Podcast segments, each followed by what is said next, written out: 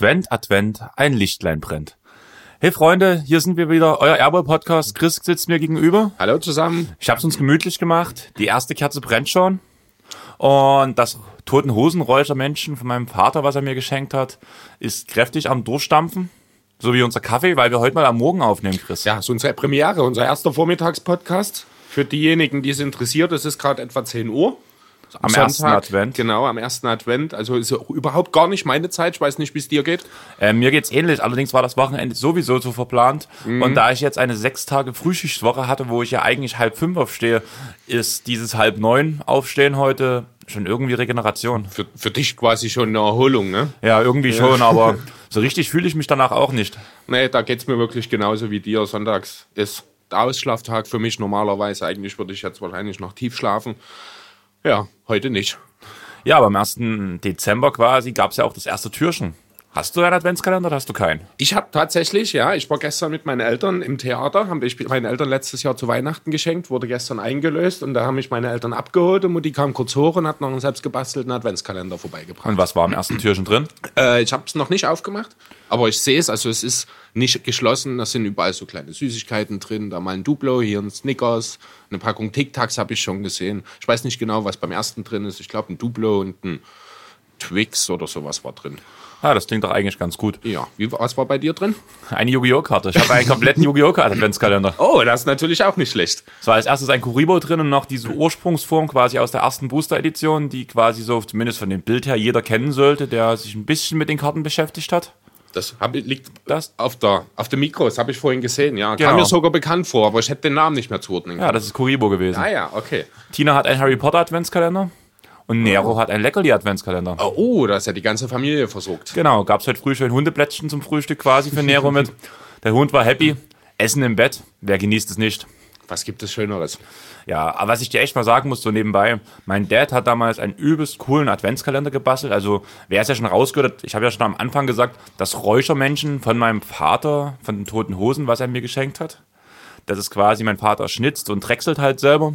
Und er hat mir quasi eine Flasche, also eine Bierflasche, als Räuchermännchen gemacht und hat dann von den Toten Hosen das Bier, das Hosen-Hell-Logo draufgeklebt mit Kronkorken und allem drum und dran. Und nun räuchern mit uns die Toten Hosen halt nebenbei immer. Also wunderschön. Ja, für das romantische Feeling zwischen uns. Und um jetzt diese Runde zu schlagen zum Adventskalender, mein Vater hat damals einen Adventskalender gebastelt, was quasi ein komplettes Fensterbild war, wo er quasi, also der hatte quasi eine Rundform von einem kompletten Fenster, auch in der Größe, wo eine Stadt quasi abgebildet ist, wo quasi immer, wo die Fenster der Häuser waren, mit LEDs beleuchtet waren, sodass es aussieht, als würde halt in manchen ähm, Häusern Licht brennen, in anderen wiederum nicht.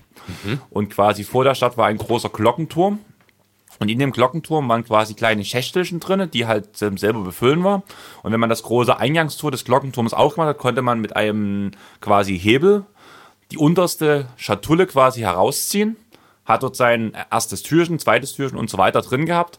Und danach hat man quasi den, das Dach vom Glockenturm abgenommen, hat die leere Schatulle wieder oben drauf gelegt.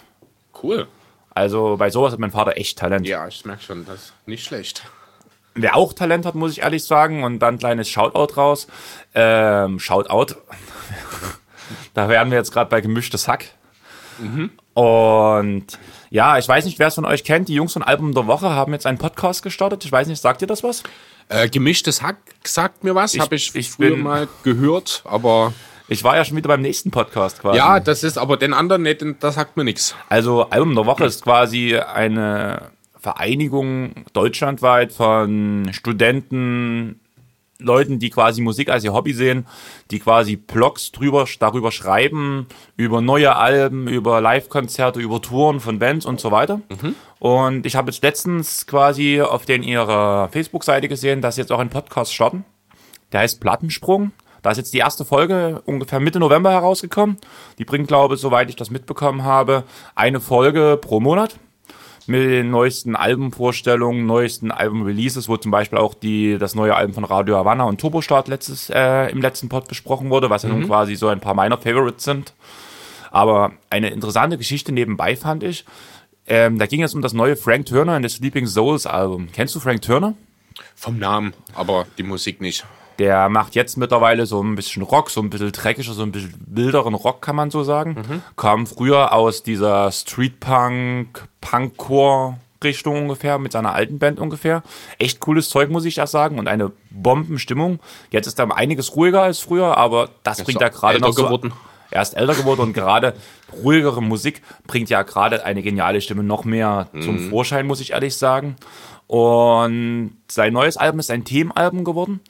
Ich kann jetzt gerade gar nicht genau sagen, ähm, inwieweit es nur um dieses eine Thema ging. Aber kennst du Rescue Annie? Nee, sagt mir gar nichts. Du hast doch deinen Erste-Hilfe-Kurs gemacht, oder?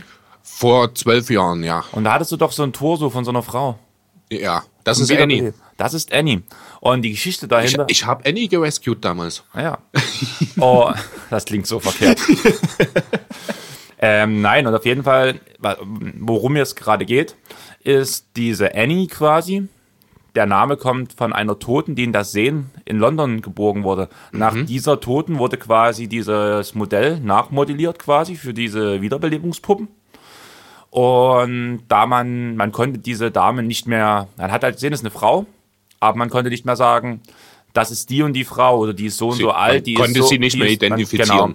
Und deswegen hat sie den Namen Annie bekommen. Aha. Und daraufhin hat dann quasi Frank Turner in seinem Lied, beziehungsweise sind es glaube ich mehrere Lieder, eine Geschichte zu dieser Annie geschrieben, wie sie von der ungeküssten Frau zu der meistgeküssten Frau der, der Welt wurde. Fand ich sehr interessant, so diese Geschichte. Ja. Und das war quasi auch so, was sie bei Plattensprung halt mal mit besprochen haben, so ein bisschen Hintergrundwissen. Zum Beispiel hat ja auch T.S. Ullmann sein neues Album äh, von Junkies und Scientologen herausgebracht. T.S. ist auch ein Künstler, den ich mega liebe. Und wo die auch erzählen quasi, dass so kurz vor Album-Release, wo es dann so war, wo dann das Management zu T.S. so gesagt haben muss, naja, so richtig, hättest du die Lieder schreiben können, wo du 28 bist, oder du bist jetzt paar 40, so richtig passt das nicht mehr. Und eigentlich quasi T.S. sein komplettes Album über den Haufen geworfen hat und danach nochmal alles umgeschrieben hat, alles ein bisschen geändert hat, andere Songs reingenommen hat. Und das Album ist genial. Also, ich bin ja selber ein riesen T.S. Ullmann und Tom, Tomte-Fan. Und ich fand's cool, muss ich sagen. Ja, ist nicht ganz meine Musik. Du weißt das, ich bin mehr in der Richtung R&B und Hip-Hop angesiedelt. Ähm, aber ja, wenn es dir gefällt, schön interessant. Wenn ich mal Zeit habe, höre ich, hör ich vielleicht auch mal rein. Geht das dann nur in die Richtung Rock oder, oder präsentieren die dann te tendenziell eher auch alles? Ähm, in den Blogs schreiben sie echt über alles, also auch Hip-Hop und so weiter. Allerdings in dem aktuellen Pod ging es sehr viel um die Rock-Schiene schon, Rock-Indie, also Gitarrenmusik größtenteils. Okay, also im Zweifel einfach mal reinschauen, was das so. Die haben ja Genau. sicher auch einen kleinen Text dabei und wenn was für mich Interessantes dabei ist, hör ich Oder- vielleicht auch mal rein. Oder du lernst quasi auch noch was Neues dazu. Zum Beispiel, wo es ging an mir völlig vorbei, dass das neue Blink-182-Album zum Beispiel komplett durch die Decke gehen soll. Die haben ein Muss- neues Album? Siehst du? Sieh an. Ich wusste, dass das ist neu- schon eine Weile her, das letzte, Ich oder? glaube, zwei, äh, zwei, drei Jahre ungefähr. Die Ach letzte, doch, gut, die dann habe ich ja- selbst das nicht mal mehr Ja, mitgekriegt. das war so ein mittelgutes Album. Also es hatte so diese Lieder, wo du sagst, echt cool. Aber es war jetzt nicht so, dass das ähm, quasi so wie die alten Sachen quasi waren. Wie Rock Show oder sowas. Sowas ist da drauf nicht Okay. mehr. Allerdings, also es war mehr balladischer, das letzte Album, beziehungsweise so ein bisschen poppischer, kann man auch sagen. Während das neue Album, zumindest so wie es bei ähm, dem Plattensprung klang, relativ wieder so wie das alte Zeug sein soll. back man, to the man, roots, Back to the ja. roots. Man soll sich sofort wieder wie auf der Highschool fühlen. Okay. Das funktioniert wahrscheinlich nur im Kopf. Mein Körper macht das nicht mit. Ja, wir haben um früh um 10 mit Kaffee da sitzen. Na gut, das hat man am Ende auf der Highschool gemacht. Möglicherweise. Ja, es ist nicht mal ausgeschlossen, das stimmt. Aber ich glaube, ich glaube, wir sollten langsam mal das Thema wieder drehen, würde Ja. ich sagen. Du hast dir, also nochmal für euch, ihr werdet ja schon gesehen haben, wir haben heute einen neuen Namen. Es steht kein Recency Talk quasi als Überschrift quasi in eurem Podcatcher drin, sondern wir haben halt überlegt und auch wenn ich es Chris noch gar nicht gesagt habe, meine große Überschrift dafür ist jetzt, neu ist immer besser oder nicht. Oh, schön. Hast du doch für dich für meine Idee entschieden. Ich habe mich für deine Idee entschieden, aber auch aus dem Grund, weil es mir, also ich muss ehrlich sagen, mir ist nichts Besseres eingefallen. mir auch nicht. Und ich habe mich jetzt einfach dafür entschieden, man kann es immer noch umbenennen quasi. Viele Künstler haben ihre Projekte auf den Haufen geworfen. Warum nicht wir auch? ja, vielleicht kommt ja unser Management irgendwann und sagt, das passt überhaupt nicht zu uns Genau, und wir müssen das ändern. Mach, zieht aber jetzt pinke Klamotten an. Was ja natürlich einen Wahnsinns-Einfluss auf einen Podcast hat. Vielleicht. Man weiß nie. Aber ähm, Chris, ich würde dir einfach mal das Wort übergeben. Warum dieser Name und wo hast du es her? Ja, genau. Also grundsätzlich erstmal die Idee, die dahinter steckt heute. Wir haben uns überlegt, wir wollen mal wieder ein bisschen was anderes machen, nicht nur so den typischen Recency Talk. Also haben wir überlegt, was können wir tun? Und da kam uns die Idee, lass uns doch mal ein Part der Spieler anschauen, die im Sommer das, den, das Team gewechselt haben, die bei einem neuen Team unterschrieben haben. Ich glaube, wir reden auch in allen Fällen von Free Agency Signings, wenn mich nicht alles täuscht. Ähm, nein, Hast, haben wir nicht? ich habe Shay dabei. Ach stimmt, genau. Ein Trade ist dabei. Ich habe mit Brockton einen, seinen Trade dabei. Ähm, Kemba, seinen ist. Trade. Ja, aber das sind ja Free Agent Signings in dem Sinne. Ja, aber Shay, Ja, aber Shane nicht, Shane ist da hast du Trade. recht. Ja, auf jeden Fall. Also das ist die Idee. Wir schauen uns mal, jeder hat sich drei Namen rausgesucht, die er ein bisschen vorbereitet hat. Und da schauen wir einfach mal, wie die sich so aktuell in ihren neuen Teams schlagen, beziehungsweise wie denn so ihr Einfluss ist. Ob das denn eine gute Idee war oder nicht. So ungefähr ist die Idee. Ja, und woher der Name? Neu ist immer besser. Der eine oder andere wird dem wird's vielleicht schon aufgefallen sein, ist ein sehr beliebtes Zitat aus einer sehr beliebten Serie, How I Met Your Mother. Barney Stinson, die Kultfigur schlechthin wahrscheinlich unserer Generation, ähm, hat diesen Satz geprägt. Oder Sheldon Cooper. Sheldon Cooper würde ich sogar als die Generation danach schon bezeichnen. Trennen sich unsere Generation. Also ich muss ehrlich sagen, Also ich habe beides, ich, auch beides, aber How I Met Your Mother war eben doch eher da. ja, es war definitiv eher da. Ich muss ehrlich sagen, ähm, ja, ich habe es gern geguckt, aber zum Beispiel ähm, mich auf Netflix jetzt hinsetzen und alle How I Met Your Mother Folgen durchsuchten. Nein. Kann ich dir nur empfehlen. Ganz besonders die letzte Staffel ist eines, eine der schönsten Staffeln, die ich je gesehen habe, muss ich ganz ehrlich sagen. aber ich gucke gerade. One Punch Man, Kenn ich nicht. Anime. Habe ich mir gedacht. Der, egal gegen wen er kämpft, mit einem Schlag ist sein Gegner immer tot. Deswegen One Punch Man. Klingt nicht besonders fair. Er hat halt trainiert dafür. Soweit, Okay. bis ihm die Haare ausgefallen sind. Sogar noch weiter als bei dir. Das sagst du jetzt noch. ja, nee, ich habe jetzt äh, neulich Wir sind die Welle geschaut. Vielleicht gehen wir doch noch mal ganz kurz, wenn du jetzt auch schon wieder, oder wenn wir jetzt noch mal kurz über Serien reden. Sehr interessante Serie, neu auf Netflix. Weiß nicht, ob du schon was dazu gehört, gesehen hast. Ähm, ich will es unbedingt gucken, muss ich sagen. Allerdings ich dir auch empfehlen. Gerade, also ist ja glaube genau, also sogar vielleicht sogar eher noch ein bisschen mehr meine Sparte als deines, Ja. was ich bis jetzt gesehen habe. Denke ich auch. Und ist auf jeden Fall auf der Liste drauf. Allerdings bin ich gerade dabei, eigentlich will ich Suits endlich mal zu Ende gucken, wo ich gerade ziemlich, also man muss halt bei Suits sehen, meine Freundin hat Suits geguckt und ich habe es mitgeguckt, aber sie konnte nicht abwarten, bis ich dabei bin, um weiter zu gucken, weil es einfach zu spannend war. Und ich will endlich die restlichen Folgen sehen, die mir dann quasi die letzten kleinen Unklarheiten noch eliminieren. Deswegen habe ich nochmal angefangen, Suits von vorn zu gucken. Und vor allem die ersten Folgen fehlten mir halt völlig. Allerdings ist jetzt gerade in der Liste ja nächsten, äh, diesen Monat ja, kann man jetzt sagen. Wir haben jetzt den 1. Dezember, kommt ja auch Dezember, noch die ja. Witcher-Serie, auf die ich mich sehr freue. Oh, Da war ich, warte ich auch schon lange, lange drauf. Witcher 3 ist mein absolutes Alltime-Lieblingsspiel für die Xbox. Ja, das glaube ich dir. Danach soll ja eigentlich. Also ich gucke ja gerade mit Tina noch Dragon Ball Z durch. Also das haben wir jetzt fast geschafft. Allerdings, kleiner Spoiler, ich glaube, ich bekomme zu Weihnachten die DVD-Box zu Dragon Ball Super. Oh, schön, wenn man sich selber spoilern kann. Also, kurze Geschichte dazu. Ich gehe jedes Mal in den Mediamarkt, bin halt, will mir das nicht kaufen, so per Amazon, einfach aus dem Grund, wenn, dann soll es einfach passen, wenn ich es sehe. Und dann will ich es haben. Und es war immer ausverkauft, Dragon Ball Super DVD Box 1. Es war immer nicht da.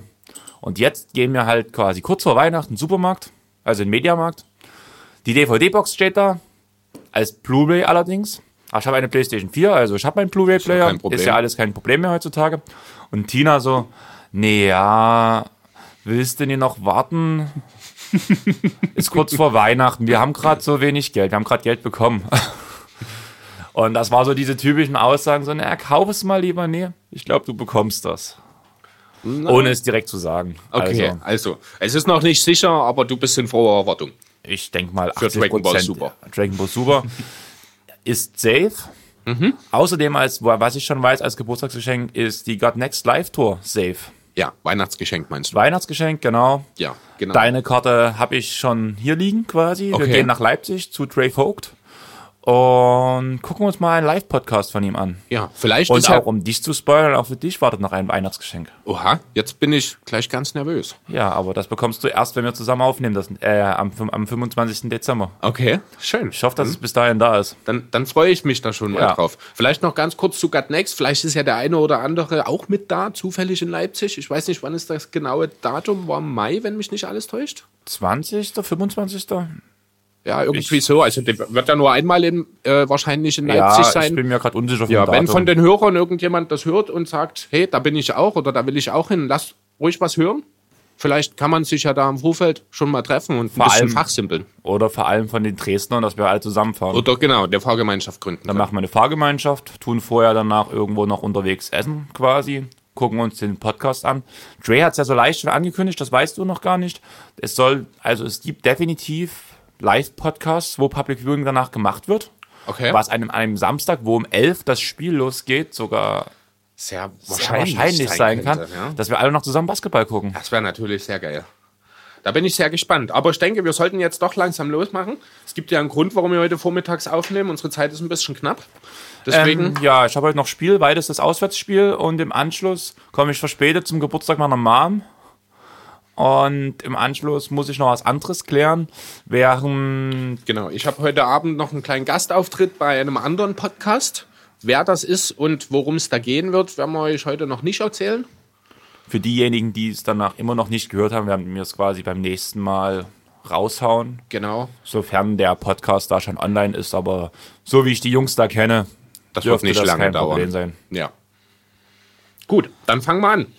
Wie, wie sieht's aus? Fängst du an? Soll ich anfangen? Ähm, ich gebe dir mal den Vortritt heute. Okay, dann würde ich jetzt einfach mal direkt mit meinem besten Freund Jimmy Butler anfangen.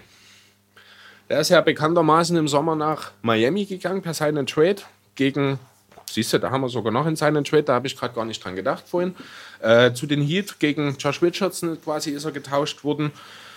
Ja, als du den Deal so das erste Mal gehört hast, was war so deine erste Reaktion darauf? Jimmy Butler in Miami? Meine erste Reaktion war, ah, jetzt hat Chris irgendwie verschissen. Meine erste Idee war tatsächlich Arsch auf Eimer. Ich glaube, ich kann mir keine Franchise vorstellen, die besser zu Jimmy Butler passt als die Heat in ihrer aktuellen Situation. Mit dem Führungsriege um Wiley und Spo, mit den Teamkollegen, die er dort im, äh, eben in Miami jetzt vorfindet. Da möchte ich dich ganz kurz unterbrechen. Ich hatte damals, wo das rauskam, auch bloß als erstes den Vogue-Pod, Jimmy Butler to Miami. Und da meine erste Sache war, ha, das wird lustig. Dion Waiters, Dion Waiters und Whiteside. dass, nun, dass nun in dem Trade mit wegging, hatte ich zu dem Zeitpunkt nie, aber ich hatte erstmal ein dickes Grinsen und habe mich so auf viele Shitstorms gefreut. Aber das bleibt ja größtenteils aus, außer einem Dion Waiters, der quasi gar nicht beim Team ist, kann man ja eigentlich direkt sagen. Wahrscheinlich ist das auch das Beste, was im Team passieren könnte. Konnte. Genau. Und Whiteside, der ja nun in Portland quasi äh, solide spielt, nicht überragend, aber solide. Er hat jetzt die Woche fast ein Triple-Double mit Blocks aufgelegt. Ich glaube, ein Field Goal hat ihm gefehlt. Acht so. Punkte, zehn Rebounds, zehn Blocks, wenn mich nicht alles täuscht. Okay. Ja, hat sich dadurch auch in die Top 5 der äh, Blockleader gespielt, sozusagen mal für den Moment. Mal sehen, ob das langfristig anhält. Aber ja, bleiben wir doch bei Jimmy. Was haben sich denn die Heat erwartet, als sie Jimmy Butler gesigned haben? In erster Linie natürlich sollte er das Team anführen, er soll der Franchise-Player sein, er soll in den wichtigen Situationen, wie er das auch in Minnesota, Chicago oder auch in Philadelphia gemacht hat, in den Klatschmomenten das Team anführen und die entscheidenden Punkte machen. Und er soll eben die Kollegen Winslow und Dragic auch noch ein bisschen in Sachen Ballhandling mit entlasten. Ähm, ja, das ist so die Idee gewesen, die die Heat primär verfolgt haben. Natürlich ist ja auch das Thema Einstellung und ja, Attitude eben einfach wichtig. Da passen die Heat und Jimmy einfach super zusammen. Ja, was liefert er bisher so diese Saison? Die ersten drei Spiele hat er aufgrund der Geburt seines zweiten Kindes, ich weiß es nicht genau, verpasst. Ich glaube ja, ich glaube, es war das Ich glaube, es zweite. war das zweite, ne?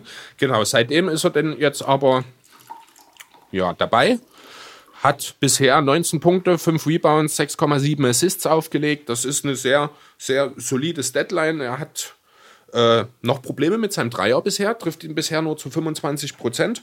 Dennoch hat er einen sehr, sehr positiven Einfluss aufs Team. Er ist halt, äh, er ist zwar ein Typ, der den Ball in der Hand haben muss, um effektiv zu sein, aber er muss nicht selber abschließen. Und das merkt man in diesem Team äh, wirklich deutlich. Er hat jetzt ein Team, wo sich alle dem Teamerfolg wirklich unterordnen, wo wirklich ge hart gearbeitet wird, wo gekämpft wird, nicht nur im Spiel, auch im Training. Er hat ja jetzt die Woche auch so wieder ein bisschen durchblicken lassen, warum er Philadelphia verlassen hat.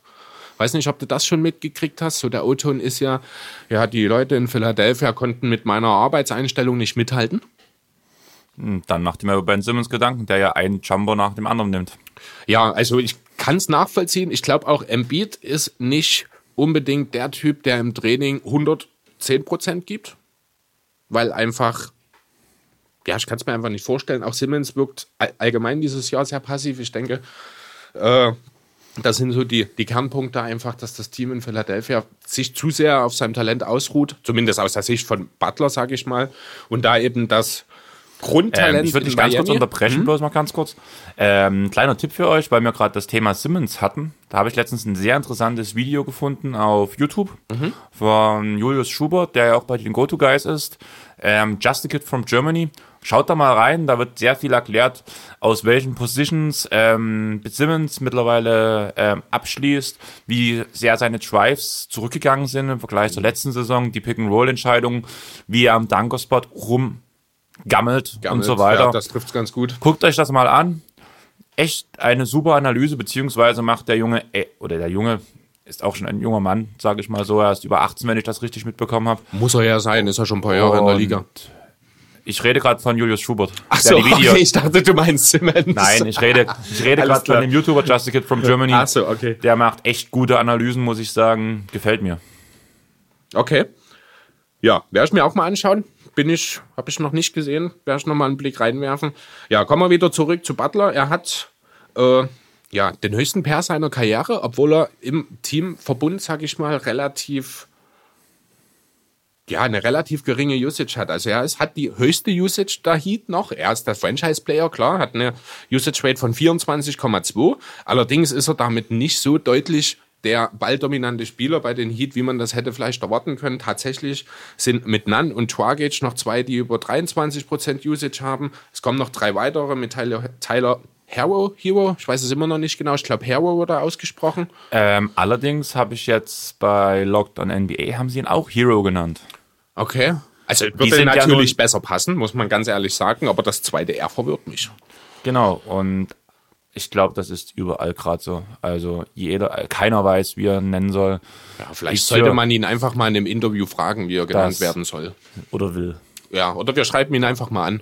Und dann sagt, und dann machen wir einen Podcast mit ihm, wo wir über die zwei Namensvarianten reden. Genau, damit und kann man dann, bestimmt auch anderthalb Stunden füllen. Ja. Ist nur die Frage, ob er gut genug Deutsch kann, um damit uns mitzuhalten. Immer, immerhin können wir danach über vom, von Hero auf My Hero Academy, wo wir wieder bei Animes wären. und danach bei One Punch Man ist auch eine Superhelden-Serie. Und danach können wir ja vielleicht so weitergehen zu Spider-Man. Ich wollte gerade sagen, also von One Punch Man kann man ja erstmal super zu Iron Fist überspringen. Genau. Ja, und dann sind wir auch schon im Marvel Cinematic Universe und dann ist der Weg zu Spider-Man und Co. ja nicht mehr weit. Auch da habe ich letztens erst einen sehr interessanten Podcast gehört bei Zeitgeistgeschichte von Spiegel, ah nee, von der Zeit. Von der Zeit ist das, ja. Genau das erste Marvel-Comic. Mhm. Haben die jetzt. Ich glaube, die letzte Folge, die erst rausgekommen ist, das allererste Marvel-Comic. Wusstest du, dass Stan Lee damals bloß Praktikant war? Ja, ähm, das fand also ich sehr krass. Der, der eigentliche Kopf hinter den Marvel Comics ist ja, ich weiß den Vornamen nicht mehr, Kirby heißt er mit Nachnamen. Ja, haben sie auch erwähnt, dort den genau. mehrfach sogar. Ja. Aber ich fand es halt krass. Ich, für mich war trotzdem immer Stan Lee so einer dieser also ja, ist ja Ursprung, auch wenn er nur Praktikant war, aber er war für mich immer, von Anfang an habe ich immer gedacht, einer der Lenker und Denker quasi. Ja, wir kennen das halt, also das ist ja alles schon vor unserer Zeit entstanden. Wir das kennen erste halt Comic kam 1938, glaube Ja, genau, also wir sind da, äh, also für uns gibt's halt in dem Sinne nur Stan Lee als das Gesicht von Marvel. Genau. Ein, allein schon einfach wegen seinen ganzen Cameos in den Filmen. Ähm, wer kennt da schon den Kirby? Muss man mal ehrlich. Ich meine, er steht in allen der Name stand, der Name sagte mir aber was, wo die das zumindest erwähnt haben. Ja, der steht auch in allen Filmen, steht er mit in den Credits drin. Aber wenn man sich selber nicht so sehr intensiv mit den Comics beschäftigt hat, wie ich beispielsweise, dann kennt man wahrscheinlich nur den Namen Stan Lee. Ja. Ja, aber ich merke schon, wir haben heute ein bisschen Probleme beim Thema zu bleiben, oder? Ich finde es eigentlich gerade ganz schön, muss ja, ich sagen. Gut, wir machen einfach mal weiter. Viel ich unnützes war... Wissen für euch, Kinder. so, genau, ich war bei der Usage gerade. Wie gesagt, Jimmy, da, knapp von mit 24. Nunn und Dragic haben über 23 Prozent. Und dann kommen auch direkt noch mit Tyler Hero, Justice Winslow und Bam Adebayo noch drei weitere Spieler, die über ein, äh, eine Usage von über 19 haben. Also das ist wirklich, hier merkt man, das Team steht im Vordergrund. Mit seinen 24,2 Usage Rate äh, Rate hat Jimmy ligaweit auch nur Platz 60 inne. Ja, also Voraussetzung mindestens 10 Spiele und mindestens 10 Minuten pro Spiel habe ich mir äh, die Voraussetzung gesetzt und dann ist Jimmy tatsächlich mit der 60. höchsten Usage Rate der gesamten Liga unterwegs. Ich fand das ja eh krass, so wie ähm, Jimmy diese Saison arbeitet. Das für mich ist so der die erste Statline, die er diese Saison gesetzt hat, ist für mich dieser typische Jimmy, die er gemacht hat. Er hat unter 10 Punkten gemacht, knapp 10 Assists, ich glaube, es waren 5 Blocks, 3 Steals oder die beiden Werte vielleicht auch getauscht bei einer, bei einer guten Field Goal Anzahl und der Junge macht gerade alles und immer nur das, was gebraucht wird. Wenn gerade der, der Motor im Angriff quasi ins Stocken gerät bei den Heat, fängt Butler an quasi zu scoren und haut auch mal 30 Punkte raus, obwohl er das diese Saison, glaube ich, noch gar nicht gemacht hat, glaube 30 Punkte. Schau gerade mal, 30 hat er einmal gehabt. Aber auf jeden Fall so in die Richtung. Er macht immer genau das, was das Team gerade braucht. Auch wenn die Heat im Vergleich zumindest zum Saisonstart etwas abgekühlt sind, muss man sagen. Ja, hat ah. jetzt auch äh, zwischendurch mal ein Spiel ver äh, verpasst, ich glaube. Ja, das habe ich gemerkt. Mhm. Ja, den hab, ich habe ihn ja in meinem Fantasy-Team. Also ich habe ja. Butler gut im Blick, so ein bisschen, mhm. was da passiert. Und ja, also krass. Also mir gefällt das, was der Junge macht diese ja, Saison. absolut Wahnsinn. Der also ist für mich wieder in, in, dem Rang quasi. Also Butler war damals in Chicago vor diesen Katastrophenjahren einer meiner Lieblingsspieler. Mhm. Und gerade diese Mentalität wächst gerade wieder. Also er macht auch sogar in meinem Kopf als so ein kleiner Minnesota-Fan von früher quasi, muss man auch noch sagen, wo Rubio noch die Behind-the-Back-Pässe quasi dort gespielt hat. Noch mit äh, Love zusammen teilweise. Noch mit Love mhm. zusammen zum Beispiel. Das, was Jimmy dort angerichtet hat, macht er jetzt gerade in Miami, obwohl ich nie ein großer Miami-Fan war, irgendwie gerade weg. Also ich finde es super, was der Junge dort macht und ich gucke mir die Heat auch echt gern an. Ja, auch also, wegen Bam. Genau, also das ist wirklich so ein Grund. Ich habe auch, also es gibt ja, wenn man Jimmy Butler mittlerweile sein, äh, gibt es ja immer so ein lustig. gewisses Risiko. Bam. Bam. äh, gibt ja immer ein gewisses Risiko mittlerweile, wenn man Jimmy Butler sein. Ne? Das hat sich ja in den letzten, im letzten Jahr bei den Bulls gezeigt. Das hat sich mit dieser Trainingsspielgeschichte bei den Timberwolves gezeigt und jetzt eben auch der nicht ganz so wohl ja, im Reinen verlaufende Abschied aus Philadelphia ja, er hat schon einen gewissen Headcase, kann man nicht abstreiten. Aber ich denke, wenn er jetzt eine Situation für sich vorfindet, die ihm zu 100 Prozent liegt, und das scheint der Fall zu sein, wenn man sich das Gesamtkonstrukt bei den Heat anschaut, dann ist er, ja, ich weiß nicht, ein Top 15 Spieler der Liga? Ja. Top 20 vielleicht? Also, also Top 20 auf jeden Fall, würde ich sagen. Ich sag mal so, ähm, so auf die reinen Stats gesehen und was er Spiel von Spiel bringt, nein. Top 20 vielleicht, Top 15 nein. Allerdings, wenn der Einfluss, den ja. er aufs Team nimmt und immer die richtigen Entscheidungen zu treffen, mhm. das braucht mein Team jetzt, macht ihn zu einem Top 15 Spieler aus meiner Sicht. Richtig, genau, ja, das sehe ich ähnlich. Ähm, ja, er führt die Liga an Steals an, sehr deutlich mittlerweile sogar mit 2,6. Ich glaube, auf Platz 2 sind wir schon bei 2,1 Steals bloß. Ähm, war das Trey Young auf Platz 2? Kann ähm, das sein? Nee, ich, wer war noch? Kevin Leonard war auf 5, Simmons war dabei. Ähm, Fred Van Fleet habe ich gestern gesehen, war mit in den Top 5. Wer aber da, also der zweite Platz fehlt mir jetzt gerade, weiß ich nicht mehr genau, wer es war. Ähm, aber wie gesagt, also da war der Vorsprung auch schon relativ deutlich, muss ich sagen, in dieser Kategorie. Er bringt auch das höchste oder das beste Net-Rating der Heat teamintern mit 11. Der nächstbeste ist Kelly Olynyk. Wer hätte das gedacht mit 9,3? Hustle Guy. Was? Hustle Guy. Hustle Guy, ja. Genau, der, der Hippie aus Kanada der gerne mal Schultern zerstört. Um, Kevin Love. Ja, genau. ja, äh, sehr interessant fand ich auch mal, wenn man so ein bisschen auf seine On-Off-Statistiken äh, geschaut hat. Ähm, die Heat treffen besser, wenn er auf dem Feld ist.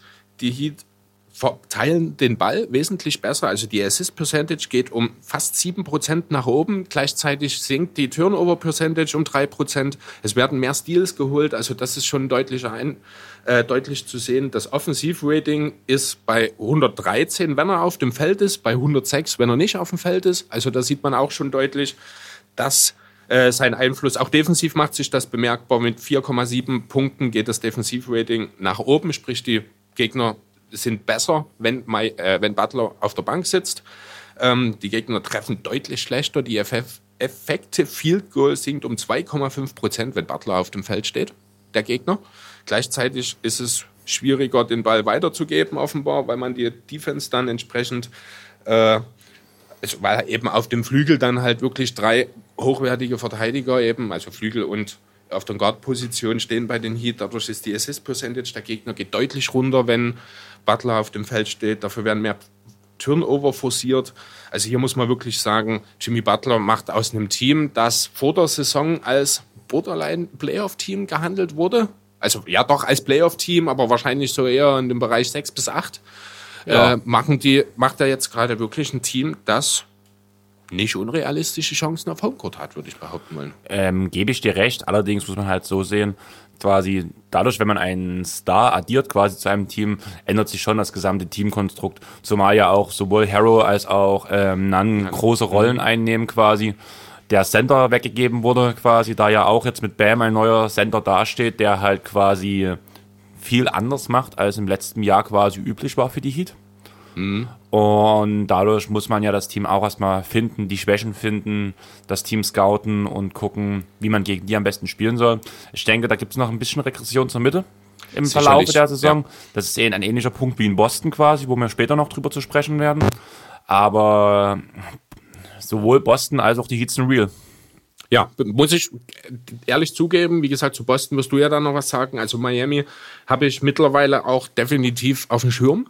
Sehe ich auch als sehr, sehr unangenehmes Matchup in den Playoffs, weil die eben auch auf jeder Position gefährliche oder wirklich starke Verteidiger haben, sei es Winslow, Butler, ähm, Bam Adebayo natürlich oder ein Olynyk, der dann teilweise gestartet hat, beziehungsweise ich glaube, der eigentliche Starter neben, neben Bam ist Myers Leonard, wo ich etwas überrascht war, der ja in Portland eigentlich nie so richtig Fuß fassen konnte. Ähm, macht das auch sehr gut, trifft seinen Dreier hochprozentig, stellt seinen Körper in den Weg. Ähm, da bin ich auch sehr positiv überrascht von ihm. Aber insgesamt natürlich Butler, muss man ganz ehrlich sagen. Also er macht aus den Heat hier, na, ich will nicht sagen ein Contender, aber hier steht ja eventuell auch noch die Idee eines weiteren Trades im Raum. Muss man damit rechnen? Weiß ich nicht. Aber ich bin mir sicher, dass Pat Riley und Co. die Augen offen halten werden, wenn es die Möglichkeit gibt, hier noch vielleicht den Co-Star für Butler zu holen. Denn, bist du mal ehrlich, er ist nicht mehr der Jüngste. Sein Zeitfenster wird sich wahrscheinlich in den nächsten drei bis vier Jahren so langsam schließen. Ja, aber welchen Zeit- Co-Star willst du? Wenn du jetzt von Chris Paul redest, musst du junge Spieler und Picks abgeben quasi und natürlich die nötige Trade-Masse. Aber willst du wirklich Harrow und Nunn, die du wahrscheinlich dann abgeben müsstest, wie es ja eigentlich von OKC quasi verlangt wurde, abgeben für einen alten Chris Paul mit diesem hohen Vertrag? Ich, glaube, denk das da- funktioniert Mhm. nicht. Ich denke da weniger an Chris Paul. Wen ich mir sehr gut vorstellen kann in diesem Team ist Kevin Love. Als Komplementärspieler zu Adebayo im Frontcourt, der eben auch in der Lage ist, nach dem Offensiv äh, nach dem Defensiv-Rebound das Spiel schnell zu machen, dann eben die äh, schnellen Guards wie Winslow, wie Nunn oder Hero oder eben auch Butler im Fastbreak zu treffen. Damit würde den Heat nochmal in Sachen Fastbreaks, sie spielen ja insgesamt auch relativ langsam und im äh, Halfcourt-Play, ähm, er würde ihnen da definitiv nochmal weiterhelfen. Er würde das Feld natürlich nochmal breit machen für die Drives, die dann die kleinen Spieler, sage ich mal, äh, anbringen können. Das wäre tatsächlich ein Spieler, ich denke, man könnte ihn defensiv auch verstecken, Love. Deswegen, also das wäre definitiv ein Spieler. Ich habe es mir jetzt noch nicht angeschaut, was man finanziell aufbringen müsste, um ihn zu holen, aber das wäre ein Spieler, von dem ich mir wirklich vorstellen kann, der passt auch in die Timeline zu Butler, ähm, der die Heat wirklich nochmal auf ein neues Level bringen kann. Ähm, ja, also Love bringt, glaube fast jedes Team auf ein neues Level. Vor allem, wenn er das spielt, was er jetzt auch schon angedeutet hat, diese Saison. Ja. Macht wieder ein, ein, gutes, ein gutes Spiel. Aber hast du jetzt noch was? Sonst würden wir weiterspringen. Du hast Genau, selber nee. gesagt, 10 bis 15 Minuten. Du hast schon beim, beim Spieler Nummer 1 überzogen. Habe ich das? Ich habe Ja. gar nicht auf die Uhr geschaut, aber ich bin jetzt soweit jetzt, durch wir sind mit jetzt Jimmy. bei auf jeden 20 Fall. Minuten Jimmy Butler. Na dann hören wir jetzt mit Jimmy Butler auf und gehen zu deinem ersten Punkt. Nein, dann würde ich sagen, da du gerade von deinem Ex-Spieler geredet hast, reden wir über meinen Ex-Spieler, der mir Tränen in die Augen treibt, wenn ich höre, was er, was er jetzt leistet. Meine erste Frage, Shea oder Shamet? Bei den Clippers? Ähm, bei den Clippers, Shemet? In Mit einer den Pla- Leistungen? Nee, mit den Anlagen. Mit die den Leistung, ne? Ähm, in einer Blase natürlich Shea. Weil er eben, der wirklich auch äh, ein Leadguard ist, der den Ball mit vorbringen kann. Das gehört jetzt nicht unbedingt zur Kernkompetenz von Shemet. Er ist eher mehr so der Typ JJ Reddick. Ähm, während Shea eben, ja, was wäre ein schöner Vergleich? Vielleicht ein Victor Oladipo in Bestform? Ein Sean Sean Livingston perspektivisch ohne Verletzung? Ja, ich glaube, dafür ist der Wurf potenziell vielleicht sogar ein bisschen besser. Von Shea? Ja, Ähm, hat sich gut gesteigert, reden wir später drüber. Genau, ja, also deswegen äh, bin ich da eher in die andere Richtung gegangen. Aber ja, trifft beides ungefähr zu. Also kann man schon, er ist ja auch relativ groß, das finde ich ja bei Point Guards grundsätzlich auch, oder ja, ist er ein Point Guard, ist er ein Shooting Guard? Offiziell wird er als Point Guard gelistet. Ja, damit ist er einer von vier in, in OKC, ne? aber er spielt ja, ich glaube, startet neben Paul. Er startet neben Paul und ähm, spielt auch auf den Small Forward. Ja, er ist ja groß genug dafür, genau. Also ich sehe ihn eher als Shooting Guard, der eben auch äh, Ballhandling-Sachen mit übernehmen kann. Ja, aber im Teamkonstrukt, um deine Frage nochmal abschließend zu, noch mal zu beantworten, sehe ich bei den Clippers Shemet passender als Shea. Nun gut, also wie mir schon geredet, oder wie viele von euch wissen, Shamet hat, hat das Team gewechselt, Shea hat das äh, Team gewechselt. Shea hat das Team gewechselt. Ähm, ich wollte mir damals noch ein Shea-Trikot holen, zum Glück habe ich es jetzt nicht gemacht. Shea steht jetzt in seinem zweiten Jahr, ist quasi ein Sophomore. Ähm, und ist mit dem Trade um Paul George mit Gallo zusammen zu den OKC Thunder gewechselt.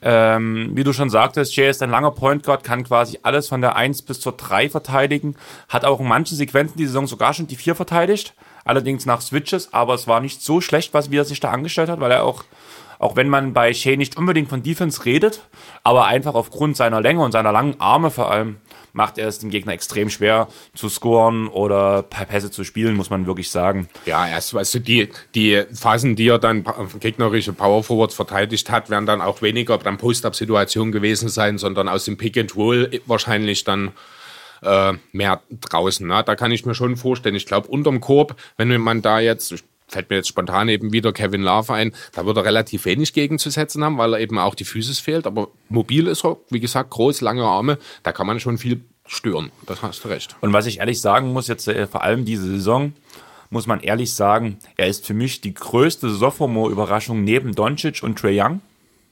Wobei man sagen muss, dass sowohl Doncic und Young erwartbar waren, Ja. dass diese Leistung kommt. Bei Shea habe ich diese Leistung echt nicht erwartet. Er nimmt mittlerweile, er ist von 8,7 Field Goal Attempts auf 15,4 Field Goal Attempts hochgegangen. Spielt die meisten Minuten in OKC. Sein Assistwert ist nur leicht um 0,2 Assists pro Spiel quasi gesunken. Seine Two-Points-Rate ist, obwohl diese hohe Attempt-Rate nach oben ging, um nur gerade mal um 3% gesunken, während sogar der Dreier nochmal 1% hochging. Also was der Junge gerade spielt, Ja, ähm, du hast angesprochen dazu die Frage, du sagst, ähm, größere Rolle, mehr Minuten, weniger Assists. Ist das perspektivisch etwas, worüber man sich Gedanken machen sollte? Braucht Shea einen dominanten Point Guard, wie eben einen Paul oder beispielsweise äh, Rubio in Phoenix neben Booker? Ist das eher so die Situation oder kann er auch als äh, primärer Ballhändler perspektivisch in der Liga sich etablieren? Ähm, ich habe ihn im letzten Jahr, letztes Jahr viel gesehen. Die Anlagen für einen guten Ballhändler, vor allem auch einen guten Assistgeber hat Shea definitiv. Allerdings denke ich, ist es schwer, wenn du einen Chris Paul, der Assist um Assist um Assist gibt, und einen Dennis Schröder, der auch dieses Jahr viele Assists spielt, Ja. neben dir hast. Und einen von den beiden hat er immer neben sich. Von daher ist das eher schwer für ihn Assist zu spielen, wie wir letztes Jahr schon, wo wir quasi über die Clippers geredet haben beziehungsweise nicht letztes Jahr über die Clippers geredet haben, wo wir die Saisonauswertung gemacht haben, ist bei Shea halt einfach, dass er viele gute Cuts laufen kann, dass er gut zum Korb ziehen kann und danach quasi äh, unterm Korb bedient zu werden und so weiter. Das heißt halt, er hat nicht die ganze Zeit den Ball in der Hand, obwohl er es kann. Also du siehst das eher systemgeschuldet. Du siehst jetzt ja nicht äh, unbedingt bei ihm das Problem, dass er vielleicht nicht gewillt ist, den Ball abzugeben, dass er mehr auf den also er geht schon mehr auf den eigenen Wurf. Das ist jetzt nicht verwerflich natürlich. Und Derrick Rose ist ja ein ähnlicher Spielertyp, das würde Ja. ich behaupten wollen. Ähm, also er ist einfach den Mitspielern geschuldet, dass er weniger Assists spielt, weil er eben noch zwei sehr gute Point Guards neben sich hat. Genau, gebe ich dir vollkommen recht. Vor allem auch, wenn man jetzt auf die Punkte zum Beispiel auch guckt. Er, bei den Clippers hat er quasi noch 10,8 Punkte gemacht. Ja. Jetzt in OKC macht er 18,3 Punkte. Hatte schon viele ähm, plus 20 Punkte Spiele. Und übernimmt in OKC eine große Last. Und man muss auch ehrlich sagen, wenige haben mit OKC so gut gerechnet. Wir hatten ja immer schon ein bisschen auf den Blick darauf hin, dass sie eigentlich ein ganz okayes Team haben, solange sie so zusammenbleiben. Genau. Aber dass Shea diese Last tragen wird nochmal, macht sie noch um einiges gefährlicher, als wir es vor der Saison gedacht haben. Ja gut, also die Effizienz ist natürlich ein bisschen runtergegangen, aber klar, größere Rolle, da ist das klar, dafür ist es eigentlich sehr in Ordnung. Wie gesagt, der Dreier hat sich verbessert, die Zweierbereich ist ein bisschen runtergegangen, aber dafür hat er sein Volumen dort auch ja fast verdoppelt sogar. Äh, muss ich sagen, dafür ist auch die Effizienz noch sehr gut mit einer Effekte Field Goal von fast 50 Prozent. Also er ist Genau. immer noch ein Sophomore, das muss man dazu immer noch mal mit auf, der, äh, auf dem Schirm behalten. Ich denke, der Junge hat noch, da wird uns noch sehr viel Freude in der Liga bereiten. Genau, da gebe ich dir halt recht. Wie gesagt, es sind fast plus 10 Field Goal Attempts dazugekommen. Ja. Es sind fast plus 10 Minuten dazugekommen, die er pro Spiel spielt. Dass da so ein junger Typ dann quasi ein bisschen struggelt an dem einen oder anderen Punkt, ist, glaube ich, völlig normal. Ja, Wahnsinn finde ich auch, wie er am, zum Grub geht, wie er am Grub abschließt vor allem. Also das, da muss man auch hier und da wirklich so ein bisschen an, an Kyrie Irving denken, muss ich sagen, mit dieser Kreativität und auch dieser Art, seinen Körper zu verrenken, um die Punkte zu erzielen. Das ist schon echt Wahnsinn. Aber da muss man ehrlich sagen, dickes Props an den anderen Ex-Clippers-Guard mit Chris Paul. Also, wenn man Shay seinen Instagram-Account verfolgt, seine Facebook-Seite verfolgt und so weiter. Die beiden machen echt viel zusammen und, und Paul versucht dem Jungen echt viel beizubringen, muss man dazu sagen. Der Ja, hat sich so ein bisschen die Leaderrolle für Shay angenommen. Ich glaube, für Paul ist schon logisch, dass er nicht ewig in OKC bleiben will.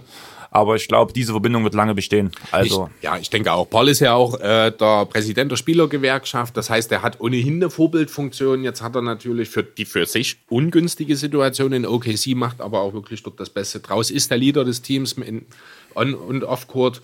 Ähm, auch Schröder profitiert von ihm, muss ich sagen. Er sieht deutlich verbessert aus in den letzten zwei, drei Wochen. Also ich finde super, was, also all diese Verbesserungen, die in OKC jetzt sind, sind über den, weit über den Erwartungen, die Ja. wir eigentlich alle hatten. Und da sah- sehe ich ganz groß Chris Paul einfach im Vordergrund Genau, ja, stehen. sind wir Weil einig. wir haben alle gedacht, Chris Paul wird ein Stinkstiefel sein in OKC. Er macht das komplette Gegenteil. Er weiß, die Situation ist nicht ideal, aber er macht das Beste draus, um sich einfach wahrscheinlich auch anzubieten für andere Teams. Ja, natürlich. Äh, kleine Korrektur noch meinerseits. Chris Paul war der Präsident der Spielervereinigung. Jetzt ist es natürlich Michael Roberts. Äh, aber er hat da trotzdem noch eine große Rolle inne. Das Ja. noch ganz kurz. Genau, ja. Gut, hast du noch was zu Shay? Ähm, nicht wirklich, wie gesagt, ich habe mich halt an die 10 bis 15 Minuten, die du mir gegeben hast, eigentlich halten wollen. Wollte ich auch. Ja, aber du hast immer wieder überzogen. Deswegen habe ich mir zu jedem eigentlich bloß so 5, 6, 7, 8 Punkte hingeschrieben, ein bisschen ein paar Werte mit aufgeschrieben, quasi, dass, dass die, die Tabelle abfotografiert quasi, wo alle Werte drinnen stehen, damit ich ein bisschen was dazu senften kann. Mehr Ich wusste, steht bei mir wir- auch nicht. Ja, plus 30 Stichpunkte. Das wirkt nur so. Und du hast drei Tabellen, vier Tabellen, drei Tabellen Ja, das sind die Butler. On-Off-Werte und ich habe mir einfach nochmal die, das Depth-Chart der jeweiligen Teams so. mit dazu geschrieben, einfach um auch zu se sehen, wie denn das miteinander aussieht. Ich weiß nicht, wenn du fertig bist mit Shay, würde ich direkt weitermachen? Oder willst du noch was? Nö, mit Jay bin ich eigentlich zufrieden und er ist ein Grund, warum ich OKC gucke. Ja, das kann ich verstehen. Auch Wo auch niemand am Anfang damit gerechnet hat des Jahres, dass man groß OKC schauen wird. Ja, also muss man natürlich immer noch nach wie vor schauen, wie lange wird das bei OKC noch Bestand haben. Äh, in zwei Wochen ungefähr ist Paul dann tradebar. Da werden die Gerüchte wahrscheinlich in den nächsten Tagen wieder zunehmen und dann müssen wir schauen, in welche Richtung die ganze Geschichte geht. Ähm, ja, ich muss auch ganz ehrlich sagen, ich sehe weder Adams noch Galinawi und auch Schröder nicht unbedingt nach wie vor am Ende der Saison noch dort. Das könnte für Shea natürlich nochmal auch ein deutlicher individuell Fortschritt werden, dass er am Ende sogar vielleicht die 20 Punkte sogar noch angreifen kann, auf 4, 5 Assists hochgeht. Ähm, andererseits wird er dann natürlich, wenn es wirklich dazu kommt, die erste Option sein und entsprechend von den gegnerischen Defenses auch so gecheckt. Ähm, ja, gebe ich dir recht. Allerdings ist, es ging ja gerade um den Punkt, sehenswert zu anzugucken und wie du schon sagtest, Kreativität und allem drum und dran von Shea. Auch wenn es danach vielleicht für, die, für das Ergebnis nicht mehr reicht. Ja. Aber Shea zuzugucken ist einfach schon was Schönes. Ja, was er vielleicht, wo den einen oder so ein kleines bisschen sich noch, ich sag mal, verbessern kann, ist generell das Handling. Sieht schon sehr gut aus, aber da hat er hier und da wirkt das alles noch mal ein bisschen unrund. Da Ja, aber gerade das. Handling bin ich halt auch der Meinung, das sieht halt so ein bisschen unrund aus, weil er einfach relativ so groß ist. Ja, das stimmt. Das mag. Andererseits muss ich sagen, Blake sein Handling sieht auch unrund aus, aber es ist effektiv. ja, aber dann siehst du beispielsweise einen Ben Simmons, der ja noch größer ist, und da sieht das irgendwie nicht so unrund aus. Aber er hat es halt, ja gut, was heißt, das haben auch ein Shea macht das von Beginn an quasi in seiner Basketballerkarriere schon. Ähm, ja, bei manchen sieht es halt einfach geschmeidiger aus, aber das heißt ja nicht, dass es besser ist oder so. Aber ich denke, hier kann er die eine oder andere Move braucht er noch, um eben auch im One-on-One seinen Verteidiger abstreifen zu können oder hinter sich lassen zu können. Ähm, aber da bin ich sehr, sehr optimistisch, dass das auch noch wird. Dann würde ich jetzt sagen, wir gehen jetzt direkt zum nächsten Spieler weiter, weil wir haben jetzt die 15 Minuten genau eingehalten. Und du bist dran. Okay, dann machen wir weiter. Ich bin jetzt in New York gelandet. Bei den Knicks wohlgemerkt. Das ist so ein bisschen die. Ja, also ich habe, wie gesagt, wir haben ja drei Spieler rausgesucht. Ich habe gedacht, Das ist, das ist dein machen oder eine- nicht. Das ist dein Das, oder nicht. das ist mein oder nicht. Wobei das eigentlich ja Julius Wendel nicht gerecht wird. Da komme ich dann gleich noch dazu. Ähm, ja, Julius Wendel letztes Jahr bei den Pelicans ein Career Year gespielt. Ähm, der Deal, den er in New York unterschrieben hat, galt ja im Sommer regelrecht als Deal, weil er der einzige Spieler ist, der letztes Jahr 20 Punkte gemacht oder über 20 Punkte gemacht hat und keinen Maximaldeal unterschrieben hat oder vorgelegt bekommen hat, wahrscheinlich sogar. Ähm, das ist wahrscheinlich auch der Grund, warum er in New York gelandet ist. Sie haben ihm das meiste Geld geboten, nachdem Kyrie und Durant entschieden haben, zwar nach New York, aber nicht in den Madison Square Garden zu gehen. Na, das war quasi, Julius Randle war der große Plan B der New York Knicks. Da kann man jetzt auch drüber sagen, was man will. Was hat man von ihm erwartet? Eigentlich von allen etwas. Er kann effizient scoren, hat er in New Orleans gezeigt, als er ja eigentlich in einem absoluten Rumpelteam, gerade dann, als Davis weg nicht mehr wirklich eingesetzt wurde, äh, war er die klare erste Option. Was ein bisschen überraschend ist, weil ja eben noch Leute wie ein Schuh Holiday beispielsweise mit unterwegs waren, aber trotzdem hat er dort, äh, wie gesagt, über 20 Punkte gemacht, hat es sehr effizient gemacht. Ähm, kann gut rebound, also ist ein guter Rebounder und kann auch aus dem Post sehr gut den Ball verteilen. Teilweise ist das dieses Jahr auch zu sehen. Insgesamt macht er das eigentlich sehr gut. Offensiv, ähm, gerade ja, ein bisschen Probleme gibt. Er macht, legt momentan 16 Punkte, 9 Rebounds, 3,6 Assists auf. Die Assists sind sogar sein Career High, wenn mich nicht alles täuscht. Offensiv, äh, punktetechnisch hat er ein bisschen abgebaut, was ja halt auch der Situation in New York geschuldet ist, muss man Genau, ehrlich ja. sagen. Also wir haben es ja schon das eine oder andere Mal angesprochen. Ein Team mit 27 Power Forwards wird es unter Umständen schwer haben, sinnvolle Abschlüsse zu kreieren. Gerade weil eben auch die Point Guard Situation bei den Knicks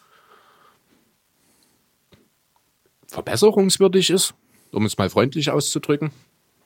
Ja, also da muss man Das halt beste Beispiel ist doch eigentlich, du hast einen Peyton, der schon mehrfach gesagt wurde, eigentlich muss er aus der Liga raus. Was ein bisschen zu hoch gegriffen ist, bin ich der Meinung. Aber diese Gespräche gab es schon öfters. Ja. Und er hat oft um einen Vertrag gebankt. Dennis Smith Jr., der stark unter seinen Leistungen spielt.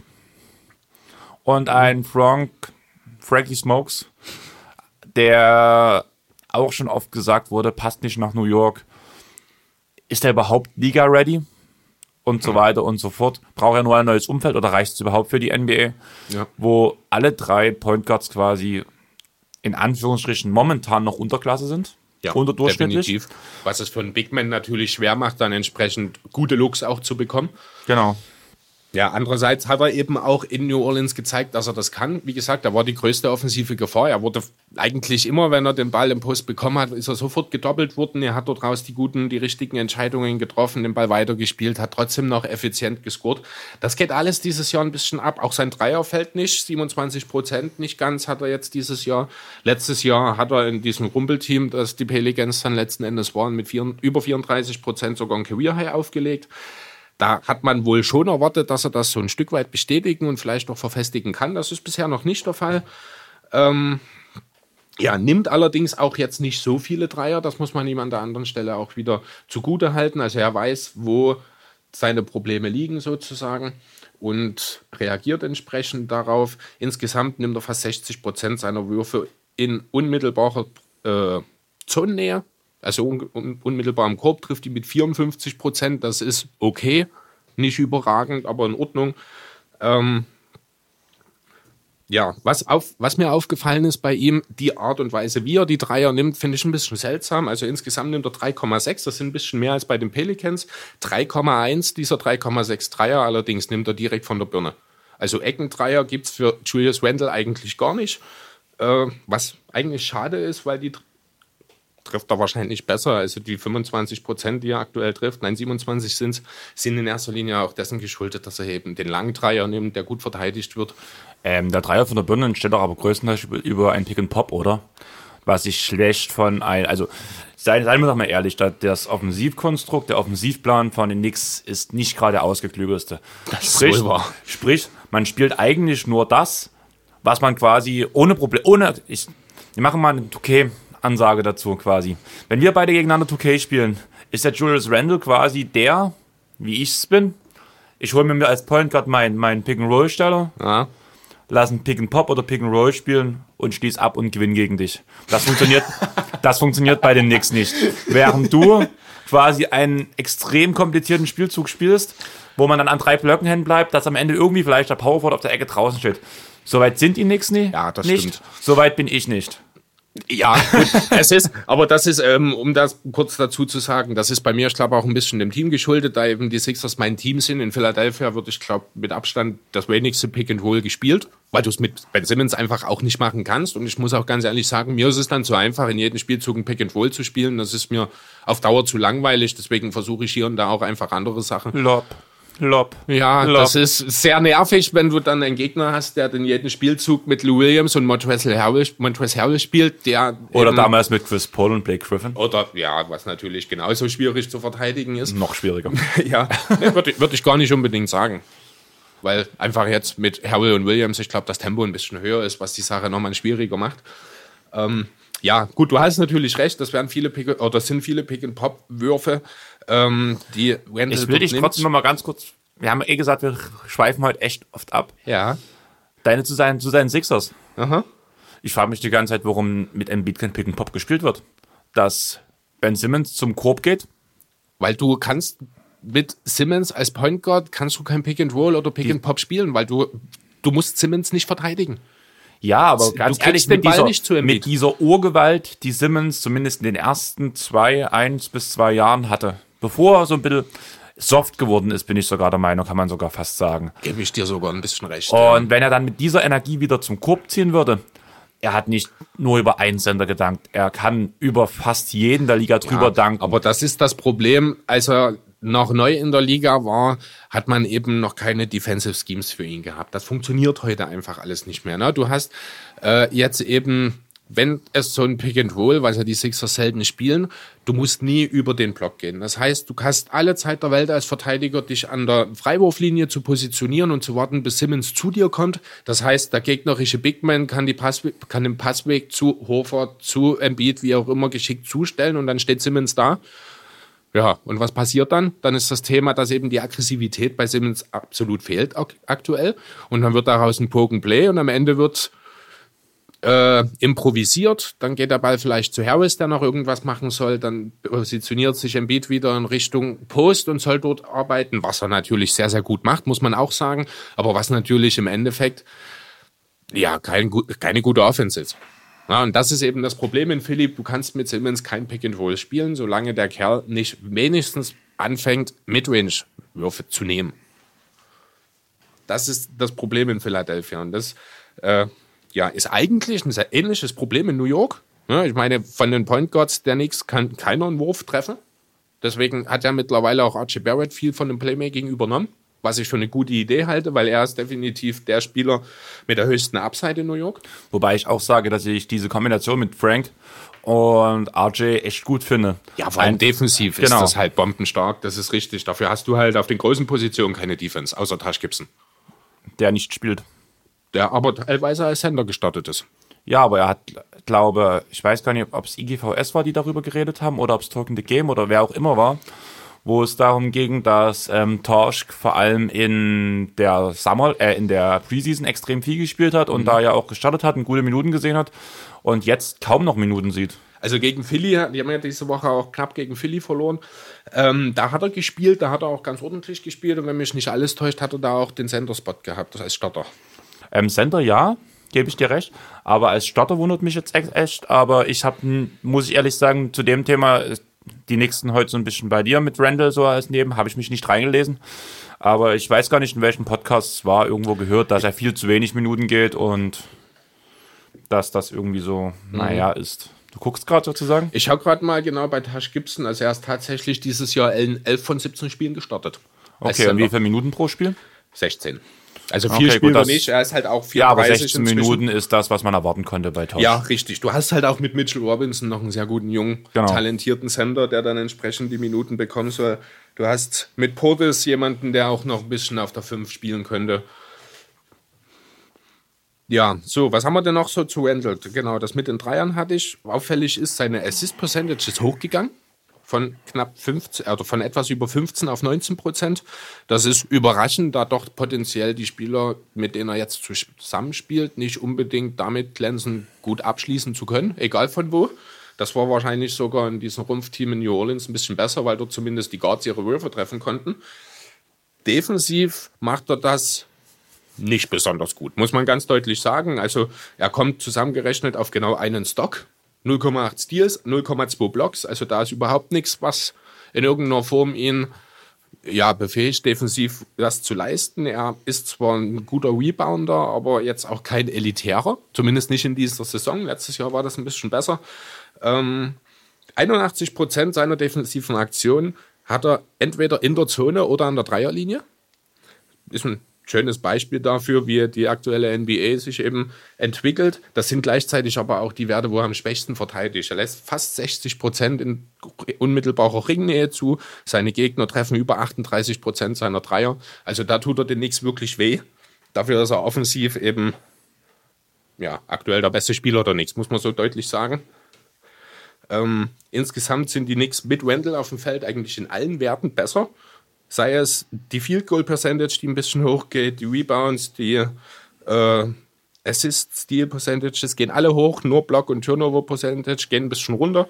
Wenn er auf dem Feld ist, sind die Gegner allerdings auch effektiver, was das Werfen angeht. Sie können, also die Steal Block Turnover Percentage geht entsprechend hoch. Wenn Wendell äh, vom Feld runter geht, geht dafür das Offensivrating der Gegner hoch. Äh, nee, Runter. geht runter, genau. Also er ist defensiv ein Negativfaktor, offensiv ein Positivfaktor.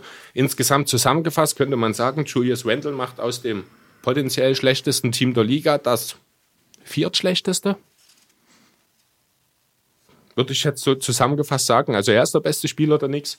Er tut ihn defensiv weh, er bringt sie offensiv voran, aber er bringt sie nicht auf eine neue Stufe. Er wird auch nie ein Star in dem Sinne als Franchise-Player werden. Er wird wahrscheinlich potenziell mal eine gute dritte Option. Das sehe ich so seine Rolle perspektivisch. Ich muss ehrlich sagen, ich habe noch kein einziges Knicks-Spiel gesehen. Wird bei dir wahrscheinlich ähnlich sein, Ja, warum auch? Hat bei deiner Recherche zufällig ergeben, wie sich Mitchell Robinson so schlägt derzeit? Ähm, Habe ich ehrlich gesagt, bin ich nicht weiter auf, drauf eingegangen auf Robinson. Habe Okay. ich auch gar nicht weiter geschaut. Kann musst ich du dir jetzt gar nicht sagen. Gar nicht. Das war einfach bloß mal so Interesse halber, weil ich mir schon vorstellen könnte, dass der erhöhte Defensivwert, wenn Randall runtergeht, quasi auch Mitchell Robinson geschuldet ist.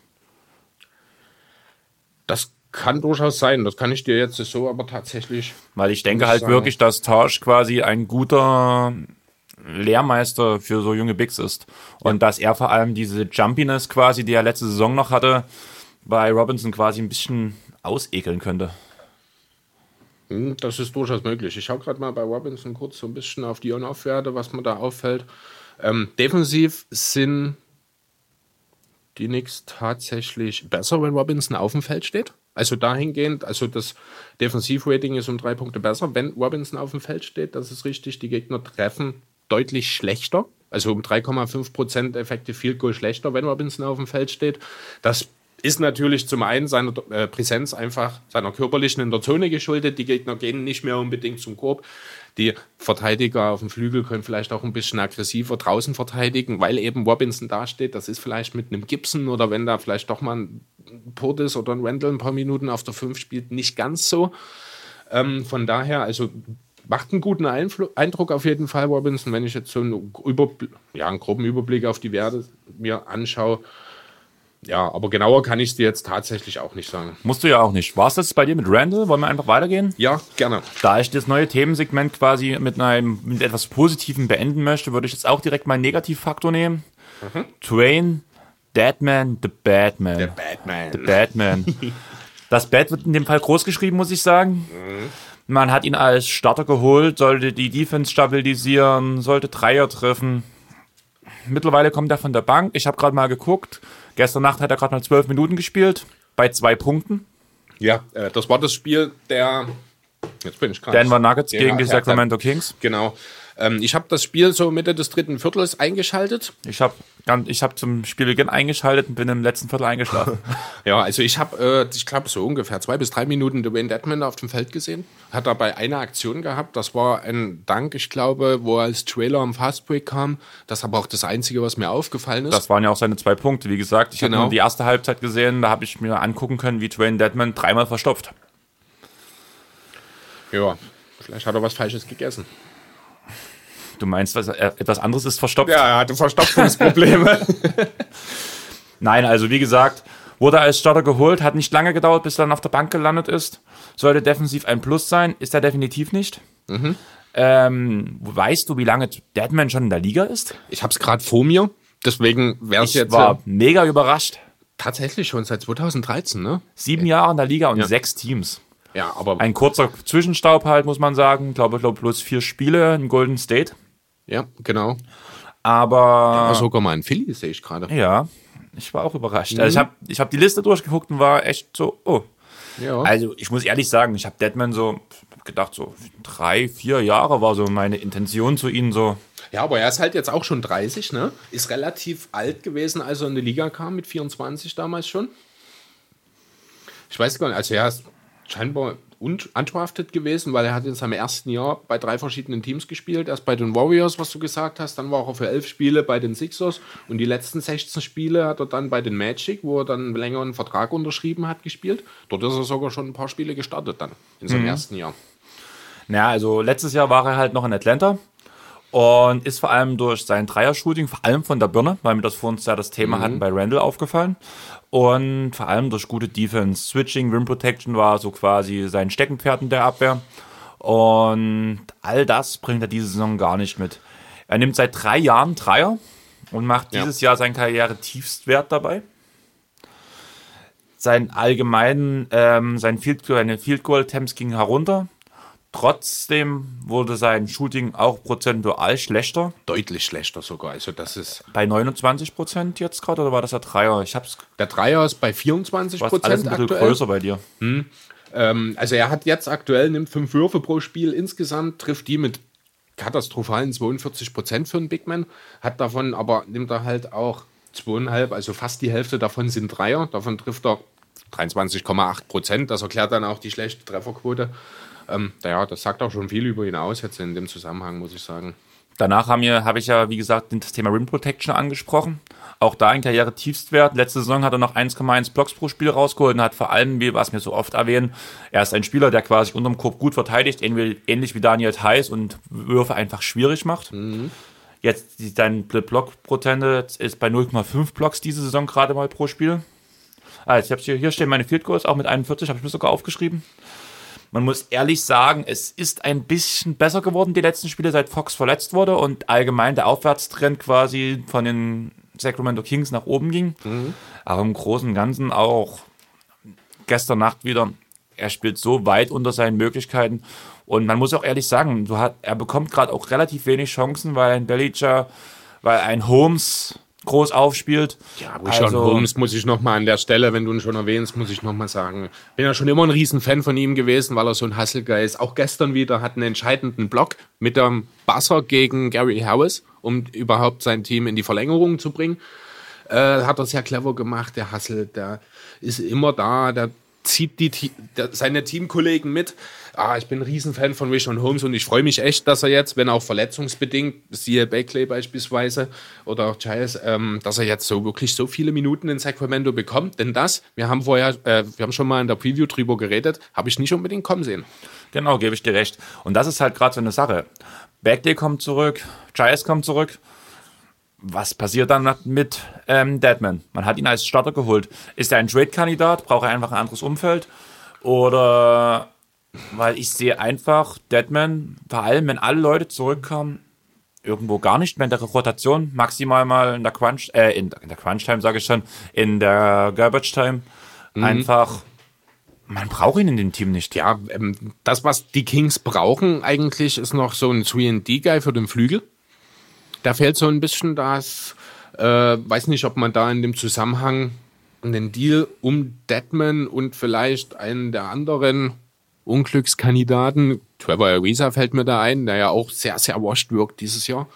Also das ist auch ein Thema bei Deadman. Er ist zwar erst 30, aber ich weiß nicht, vielleicht ist es tatsächlich so, dass er dass der körperliche Abbau eben jetzt schon stattgefunden hat. Das, Man was- weiß es nicht. Das, was du, Geist, was du mir heute noch gesagt hast, wie du findest, wie Jokic auf dem Feld rumspringt, Mhm. kann man eins zu eins auf Deadman projizieren. Irgendwie so ein bisschen lustlos, die Schultern hängen nach unten, keine er richtige Körpersprache. Er stellt auch ganz katastrophale Screens. Das habe ich auch gestern in den drei Minuten, die ich ihn habe spielen sehen. Das ist, er stellt sich so 0815 hin und teilweise zieht er den Block dann eben auch gar nicht durch den Screen und rollt schon wieder ab, bevor der Gegner da ist. Das ist ja ein gutes Stilmittel an, an der einen oder anderen Stelle eben, um die Verteidigung ein bisschen auszunehmen. Aber ja, es, also kein Gegenspieler bleibt an seinen Screens hängen. Deswegen, also selbst die äh, Point Guards rennen ihn blöde gesagt um. Ja, genau, richtig. Also das ist, er hat entweder ist es wirklich so, dass er sich das Ganze in Sacramento anders vorgestellt und keinen Bock hat. Oder Ich es ist glaub- einfach wirklich das Alter. Und wobei halt, wie gesagt, 30 ist für einen Center eigentlich kein Alter, wo jetzt schon so ein Abbau stattfinden sollte. Ich denke, um ehrlich zu sein, dass eher das Problem ist, dass er sich es einfacher vorgestellt hat, in der Rotation zu halten. Dass er ein bisschen mit dieser Flug, also mit diesem Flug, diese, diese Überraschung quasi, diesen Hype, der quasi entstanden ist in Atlanta, mitgeflogen, äh, mitgeschwommen ist. Und jetzt nun wieder von quasi, es gibt noch keinen Hype quasi in Sacramento, einfach weil man hat, ist schlecht gestartet. Und man kommt vor allem aus der Offseason, da gibt es noch nicht direkt einen Hype. Ja.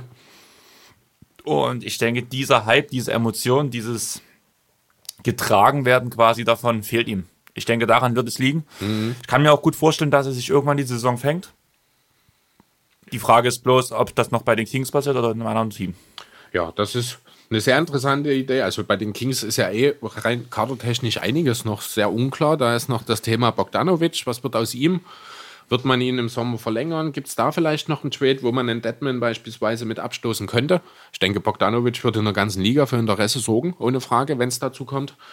Ähm, ja, ist dann halt die andere Frage, wenn dann ein Deadman weg ist, wen hast du auf den großen Positionen bei den Kings dann noch? Ein Beckley, wenn er wieder da ist, ein Harry Giles, der jetzt sein drittes Jahr in der Liga ist, aber verletzungsbedingt, ich glaube, gefühlt noch keine 15 Spiele gemacht hat. Ähm, Bielica natürlich, ansonsten ist da bei den Kings jetzt auf den großen Positionen dann eben auch nicht mehr so viel da. Barnes würde dann wahrscheinlich noch mehr auf der 4 spielen, aber die Senderposition sieht dann einfach auch insbesondere defensiv nicht gut aus. Das Ja, muss man eben auch die sehen. Senderposition sieht auch so nicht gut aus. Das ist eben das Problem. Was machst du Und- alternativ? Da sollte man vielleicht sich wirklich mal umgucken, beziehungsweise ich weiß gar nicht, ob Sacktown ein G-League-Team hat, vielleicht auch noch einen jungen Spieler hochziehen für dieses allgemein junge Team. Und mal gucken, ob man da noch was entwickelt bekommt, zumindest übergangsweise, bis man wirklich irgendwie einen okayen Ersatz hat. Alternativ einfach mal in den Raum geworfen. Wir haben ihn jetzt, ich glaube, in jeder Woche fast angesprochen als Free Agent, Joachim Noah. Genau. Bin ich mir Gutes sicher, der Beispiel. würde diesem Team wirklich gut weiterhelfen, weil er eben nicht nur Defense bringt, sondern eben auch so ein bisschen Post-Playmaking, was dem Team sicherlich nicht schaden kann, weil eben auch viele Spot-Up-Shooter um ihn herum dann stehen werden. In Hield, in Bielica, Bogdanovic, der zwar auch den Pull-Up gut trifft, aber halt auch Spot-Up grundsätzlich der einfachere Wurf ist. Ähm, da könnte ich mir wirklich auch einen Joachim Noah wirklich gut vorstellen, muss ich sagen. Zumal ja auch die äh, Kings nicht so krass rennen wie letztes Jahr. Ja, das mag aber auch ein Stück weit damit zu tun haben, dass eben mit Buddy, äh, mit Buddy Hield, sage ich, mit Darren Fox, das Ja, aber auch mit Fox waren sie das schlecht zweitlangsamste Team der Liga. Ja, Fox ist aber auch schlecht in die Saison gestartet. Ja. Da weiß ich nicht, wie repräsentativ das ist, um ehrlich zu sein.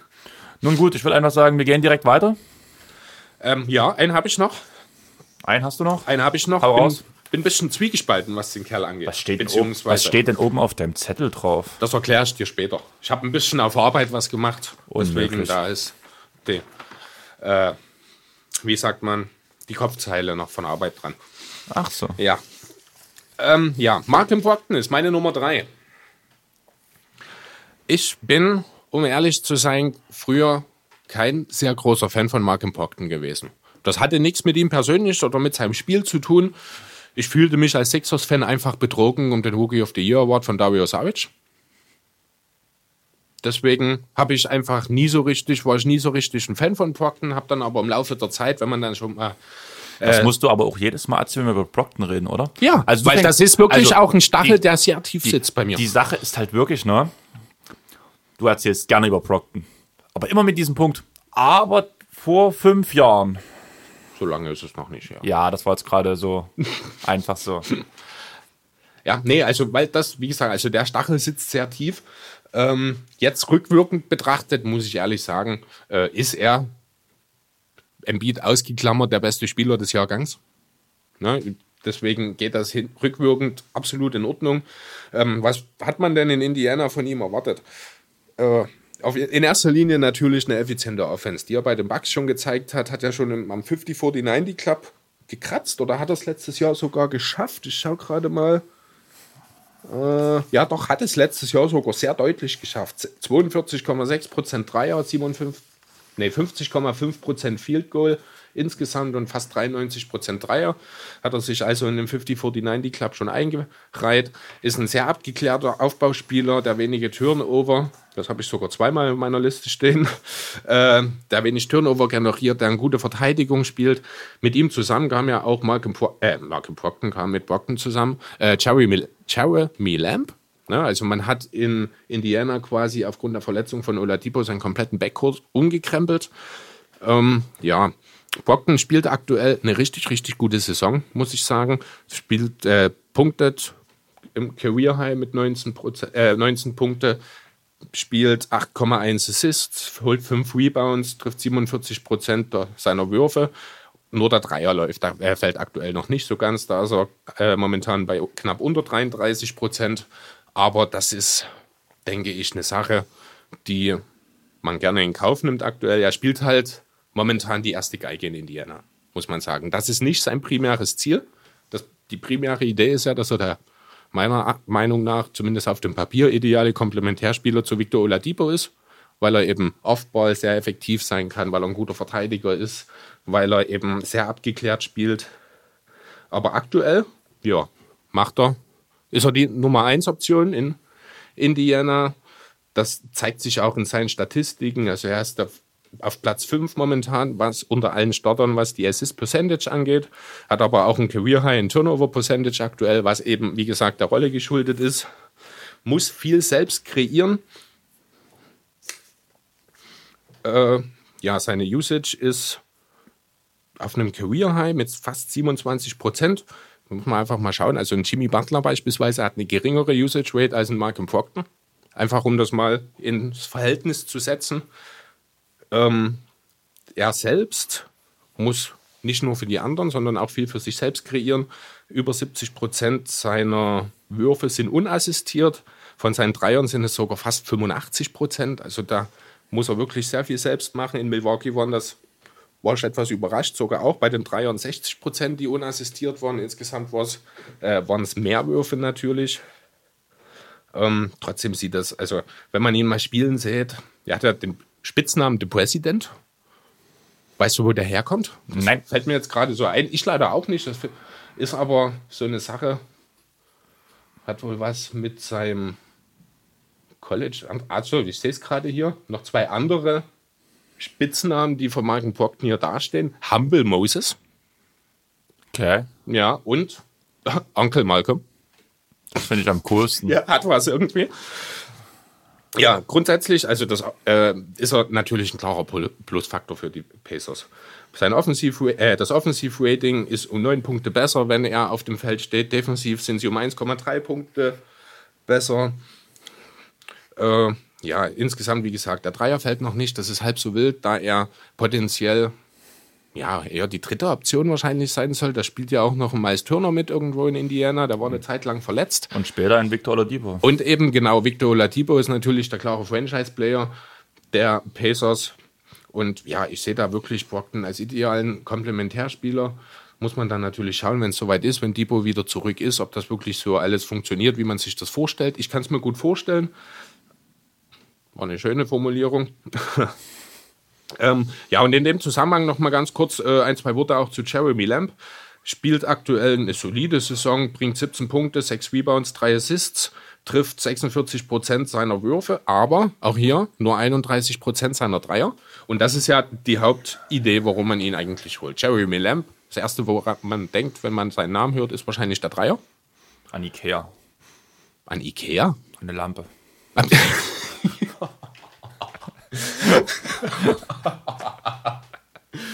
lasse ich mal so im Raum stehen. Ähm, tatsächlich ist es nur der Name, der das Spacing bietet. Ne? Ich, wenn man sich so mal die Statistiken von Cherry W. Lamb anschaut, hat er zwar einen ganz ordentlichen Wurf, aber noch Du nie willst, wirklich du willst über. also sagen, die Lampe scheint nicht, nicht zu hell gerade. Ja, er schießt keine Lampen aus. ja, also jetzt dieses Jahr trifft er aktuell nur 28 Prozent seiner Dreier. Sein Career High waren mal 37 Prozent. Das war in seiner in der Saison 17/18 für die Hornets. Äh, Das ist aber auch schon deutlich sein Career High. Insgesamt in, über die Karriere trifft er kn- 33,8 Prozent. Also das ist wirklich, er hat Ich will noch mal kurz off-topic werden. Okay. Wir haben gerade über Ikea geredet. Ja. Wusstest du da, also es gibt auch diesen netten Kotz AfD-Politiker Höcke, Der Bernd. Bernd. Weißt du eigentlich, dass es auch im Ikea-Sortiment einen Artikel, der Höcke heißt, gibt? Was ist das? Eine Klobürste. Wie Ich finde das sehr passend, genau. Ja. Gab es die vorher schon oder ist das? Die Klobürste gab es schon vor der AfD. Okay, schade. Also, Schade eigentlich. So. Schade, ja.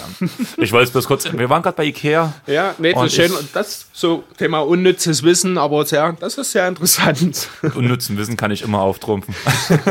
ja, nochmal kurz zu Lamp. Also wie gesagt, also Wurf ist eigentlich gar nicht so gut, wie der Name es hergibt. Trotzdem hat er einen wirklich sehr, sehr positiven Einfluss auf das Feld, also äh, auf das Team. Wenn er auf dem Feld steht, ist das Offensivrating bei 116,9. Das wäre im Liga-Vergleich das beste Offensivrating. Wenn er auf das Feld, äh, vom Feld geht, sinkt das Offensivrating aber auch direkt auf 107,3. Also das sind fast 10 Punkte Unterschied. Ähm, sein Team allgemein trifft um 7% besser, was die Effekte Field Goal Percentage angeht, wenn er auf dem Feld ist. Ähm, also da, das ist einfach die reine Präsenz, das Thema Spacing. Äh, jetzt fällt mir das Wort gerade.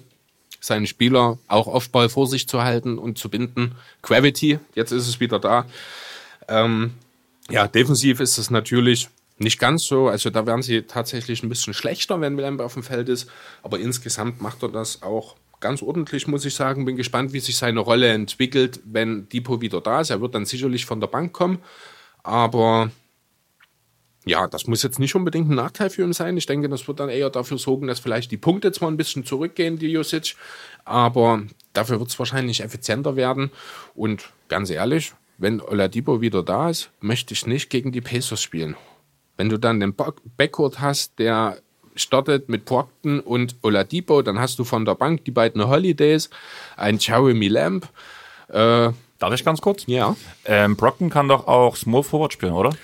Ähm, ja, also Rein er hat es schon mal, er hat es theoretisch, zumindest schon mal. Aber ich glaube, dazu fehlt ihm perspektivisch ein bisschen die Länge. Also er ist halt 1,96 groß, das geht schon mal, ja. Er hat halt auch, er ist sehr agil, hat einen guten Rumpf auch, also Rumpfkraft, der kann gegenhalten, aber ich sehe ihn potenziell doch eher als denjenigen, der den besten Offensivspieler, der, also unter den Guards des Gegners checken soll. Weil ich es echt interessant finden würde, wenn Depot wieder da ist, wenn du quasi ihn auf den Small Forward stellen würdest, wenn er wieder seine, seinen Dreier wieder so wie in den letzten Jahren trifft. Danach, wenn Jeremy Lamb die Lamps wieder ausschießt, dann ihn auf dem Shooting Guard und Depot auf dem Point Guard. Das wäre irgendwie interessant. Schnell, aggressiv, Wäre es, ja. viel, also, viel Spacing. Aktuell spielt der TJ One. Also ist ja Mhm. der Starter auf der 3, den würde ich auch nur ungern dort rausnehmen, denn das ist auch, also der bringt im Ich Grunde rede ja nicht dasselbe von Starter, aber so ein Line-Up, was man so vielleicht zehn Minuten mal aufs Feld haut. Ja, so eine Smallball-Lineup, das geht auf jeden Fall. Dann kann man vielleicht sogar drüber nachdenken, dass Warren man auf die Warren Vier. auf die 4 nimmt und dann spielt man eben mit Turner im Idealfall als- als Center, der dann das Ganze ein bisschen zusammenhalten kann. Ja, das wäre auf jeden Fall eine Sache, die ja, wahrscheinlich ein wahnsinniges Tempo zur Folge hätte und auch sehr interessant anzusehen wäre. Werden wir vielleicht auch die, äh, mal sehen. Also kann ich mir durchaus vorstellen, dass das eine Sache ist, die Nachhaltig bei den, wäre. ja, die bei den Pacers auf jeden Fall mal ausprobiert wird. Voraussetzung ist natürlich, dass Depot, wenn er dann wieder da ist, auch wirklich wieder der Victor Oladipo ist, der er vor seiner Verletzung war. Kann ich mir gut vorstellen Das- bei Debo. Würde ich aber wahrscheinlich potenziell eher erst in die nächste Saison transferieren. dass eins zu eins diese Leistung wiederkommt, definitiv erst nächste Saison. Ja. Aber er macht jetzt ja schon, macht ja einen auf Christoph Porzingis und lässt sich ja schon ein bisschen mehr Zeit quasi zum Zurückkommen, Ja, so wie die richtig. Berichte sind, damit er wirklich fit zurückkommt. Oder auch wie es Fox macht. Du hast mich heute noch gefragt, ob Fox denn irgendwie schon wieder einsatzbereit Genau. ist oder wann er wieder einsatzbereit ist. Fox kommt ja auch erst nächstes Jahr zurück wahrscheinlich. Du bist Jo. durch? So, Äh, ich schaue gerade nochmal, ja, im ja, interessant wird ja natürlich auch nochmal, ähm, hat jetzt weniger mit Brockton oder Lamb zu tun, aber bei den Pacers allgemein die Situation auf den großen Positionen mit Sabonis, Turner und dem überraschend starken Rookie Goga Bitadze. Ähm, wie man das lösen wird, es gab ja jetzt schon angeblich die ersten Trade-Gerüchte bei den Pacers oder beziehungsweise ist man wohl sogar schon in Trade-Gesprächen, was Sabonis angeht. In dem Zusammenhang fällt mir, wenn ich den Namen jetzt so lese, wäre das auch durchaus einer, den ich mir in Miami vorstellen kann. Ja. Ja, wenn du dort dann eben beispielsweise gibst du, wahrscheinlich muss dann ein Olinik, ich weiß jetzt nicht, wie es finanziell aussieht, nicht genau. Olinik alleine wird wahrscheinlich nicht reichen. Den müsstest du mit abgeben. Dann- war, glaube ganz gut bezahlt. Er gehörte, glaube ich, zu denen, wo man gesagt hat, ähm, naja, Vertrag, also wo er den Vertrag bekommen hat, würde er nicht rechtfertigen. Ich glaube, mittlerweile auch aufgrund des gestiegenen ähm, Celebrity Caps passt das. Ja, gut, ich glaube, müsste man dann schauen. Wie gesagt, so genau habe ich da noch nicht reingeschaut, aber da wird sicher noch was passieren. Dann kann ich mir auch unter Umständen vorstellen, dass vielleicht Warren tatsächlich fest auf die vier rücken könnte. Und dann sind wir wieder an dem Punkt, wo ich mir durchaus vorstellen kann, dass man eben, ich sehe dann eher wahrscheinlich Oladipo auf der vier, äh, auf der drei natürlich, ähm, weil er dann wahrscheinlich defensiv am ehesten dagegen halten kann. Andererseits kann ich mir aber auch vorstellen, dass dann Justin Holiday beispielsweise mit in die Starting Five rückt, der das ja, letztes aber Jahr schon phasenweise gemacht hat. ist Brockton ja auch super. Und dann Richtig. auch, denke ich mal, eher als Mitchell. Mitchell? Hast du nicht gerade gesagt, du willst Mitchell auf die 3 stellen? Holiday. Ach so, nee. Ich, Oladipo würde ich auf die drei stellen No? dann. I mean, ach, Oladipo, ja, ich war gerade, ja. Ja. Ich habe ich hab letztens halt zu viele Aussetzer. Ist alles gut. Schneiden wir dann auch nie raus. Ja. Ihr müsst euch aber mich lustig machen können. Ja, nee, also ansonsten, wie gesagt, da ist noch das eine oder andere, wo man bei den äh, Pacers aktuell nicht so richtig weiß, wo es hingehen soll. Das ist halt, wie gesagt, die Depot-Sache, da ist diese Unklarheit um Sabonis. Deswegen ist es aktuell schwierig abzuschätzen, wo das Ganze hinführen wird. Wann, um nochmal auf Brockton zurückzukommen, ähm, ja, was denkst du denn? Was ist für ihn möglich? Wird er mal in All-Star? Brockton? Ja, kann ich mir gut vorstellen. Oster-Potenzial hat er. All-NBA aus meiner Sicht definitiv nicht. Hm, Also ich muss ehrlich sagen, ähm, ich kann ihn mir auch nicht so richtig als All-Star vorstellen. Das liegt einfach daran, dass die Art und Weise, wie er spielt, einfach so unauffällig ist. Ja, ich sag mal so, ähm, das Problem eher, warum es nicht, äh, nicht klappen würde, ist einfach die stark besetzte, Pos ähm, besetzte Guard-Position, blöde gesagt. Oh, muss ich ganz ehrlich sagen, sehe ich im Osten gar nicht so. Ich habe jetzt auch die Woche überlegt, weil ich aktuell mir wirklich unschlüssig bin, ob ich in Ben Simmons einen All-Star sehe. Aktuell eigentlich nicht. Aber man muss dann, ich habe schon eine Weile überlegen müssen, um fünf Guards zu finden, die man vor ihm hat. Also ich habe ein bisschen überlegen müssen. Ich bin auf Kemba gekommen, natürlich. Kyrie, sofern er auf genug Spiele kommt. Ja. Äh, Bradley Beal natürlich. Levine. Zach Levine habe ich nicht dran gedacht. Ja, könnte eine Option sein. Depot, wenn er wiederkommt. Ja, wird jetzt dieses Ja, Jahr kein Thema sein, sein, aber ja. dann bin ich eben noch bei Brockton jetzt aktuell als Fünften, der ja eine super Saison bisher spielt, mit 19 und 8 auch Hast du absolut. Young schon aufgezählt? Wen? Trey Young? Trey Young, siehst du, genau, der ist auch noch, ja, gut, und dann wird es dann schon für Brockton auch schwierig. Habe ich ja gesagt. Ja, hast du recht. Nee, an Young habe ich tatsächlich auch nicht gedacht. Ich habe auch gestern, ähm, Lowry spielt eine unauffällig gute Saison. an den habe ich, ja, genau, der ist also unauffällig gut, also der spielt eine Bombensaison sogar, muss ich sagen. Der ist ein absolutes All-Star-Lock aktuell für mich, stimmt. Den habe ich jetzt gerade nicht dran gedacht, ja, und dann stimmt. Dann wird es für Brockton schwer, dann wird es für Simmons schwer. Wenn ich mich zwischen den beiden entscheiden müsste, aktuell würde ich mit Brockton gehen, muss ich ganz ehrlich sagen, weil mir einfach viel mehr gefällt, wie er auch auftritt einfach. Ja. Aber ja, potenziell wird es wohl eher nicht reichen. Perspektivisch ist er auch nur, denke ich, die dritte Option dann, weil eben Turner muss den nächsten Schritt irgendwann auch offensiv gehen. Das hat man letztes Jahr schon von ihm erwartet. Defensiv hat er den Schritt gemacht, jetzt muss es offensiv kommen. Und dann ist Brockton aber wahrscheinlich die perfekte dritte Option. muss man auch so deutlich sagen. Ja. Das hat er ja in Milwaukee schon gezeigt. Ja, das muss man ja auf jeden Fall sagen. Ich würde einfach zum nächsten Spieler springen. Gern. Was ich sagen muss, das Format gefällt mir sehr gut, jetzt mal so nebenbei reingeschmissen. Mhm. Ja, muss- Vor allem habe ich jetzt schon während des Gesprächs so ein paar Spieler quasi mit, die mir erwähnt haben, wo man das quasi direkt das nächste Mal machen kann, wenn wir das aufnehmen. Mhm. Wie zum Beispiel Jeremy Lamb, Jeremy Lamb würde mir schon, würde mich schon sehr interessieren quasi, wie du, wie man die, ihn einschätzen kann im Verlauf der Saison. Mhm. Und auch, wenn man jetzt sagen wird, Terry Rozier, ähnlich, würde mich auch interessieren, weil er auch eine, dafür, wie viel gehatet wurde quasi, spielt er eine ganz okay Saison. Mittlerweile, Charlotte, ja, Ist ein bisschen schlecht gestartet auch, aber hat sich auch gut gefangen, das stimmt. Aber der letzte Spieler, über den wir heute reden wollen, ist quasi für Rozier nach Boston gegangen. Und wir reden da über Kemba Walker. Da hatten wir ja quasi auch bei unserer kleinen Wortshow ihn so ein paar positive Sachen mit angewertet quasi. MVP-Diskussion im Bestfall definitiv nein. Ja, im Bestfall schon. Aber dafür muss halt der Teamerfolg da sein auch. Das ist ja aktuell gegeben. Also ich würde ihn jetzt nicht äh, grundsätzlich, also er ist jetzt kein Frontrunner dahingehend natürlich, aber ich denke aktuell durchaus kein keiner, den man nicht auch in den Top 10 zumindest erwähnen kann. Ich glaube, ich habe sogar die äh, MVP-Rankings, die neuen von NBA.com gestern oder vorgestern gesehen und da stand er auf Platz 3. Und jetzt kommt der Punkt, was ich damals gesagt habe. Ich habe gesagt, bei dem Power, äh, bei unserer Awardshow, ich, es ist einfach bei dem Punkt schöne Geschichten, coole Storyline und so weiter, als MIP, trotz sinkender Werte. Ja, Und sehe genau- ich eben gar nicht.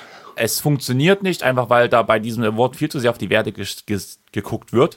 Allerdings muss man sagen, er spielt von den Werten her seine schlechteste Saison seit Jahren. Allerdings wird er in der Gesamtwahrnehmung viel, viel positiver wahrgenommen, viel, viel aktiver, viel, viel präsenter quasi, was man muss ehrlich sagen, die Werte sind schlechter. Aber er spielt die bei Weitem bessere Saison, als er es noch in Charlotte gemacht hat. Ja, das ist aber natürlich in erster Linie dem geschuldet, dass er jetzt brauchbare Spieler an seiner Seite hat. Genau. Ja, also ich denke, man muss nicht Jason Tatum mit Michael Kidd Gilchrist vergleichen. Ja. Als Beispiel. Ja, aber gerade das ist halt das, was ich so schön fand, eigentlich so. Wie gesagt, das war ja damals wirklich so eine Aussage halt. Wir wussten, dass das nicht eintreffen wird, aber es wäre einfach irgendwo eine coole Storyline gewesen, auch weil es einfach die Storyline cool wäre, dass man andere, mal andere Kriterien ansetzt quasi.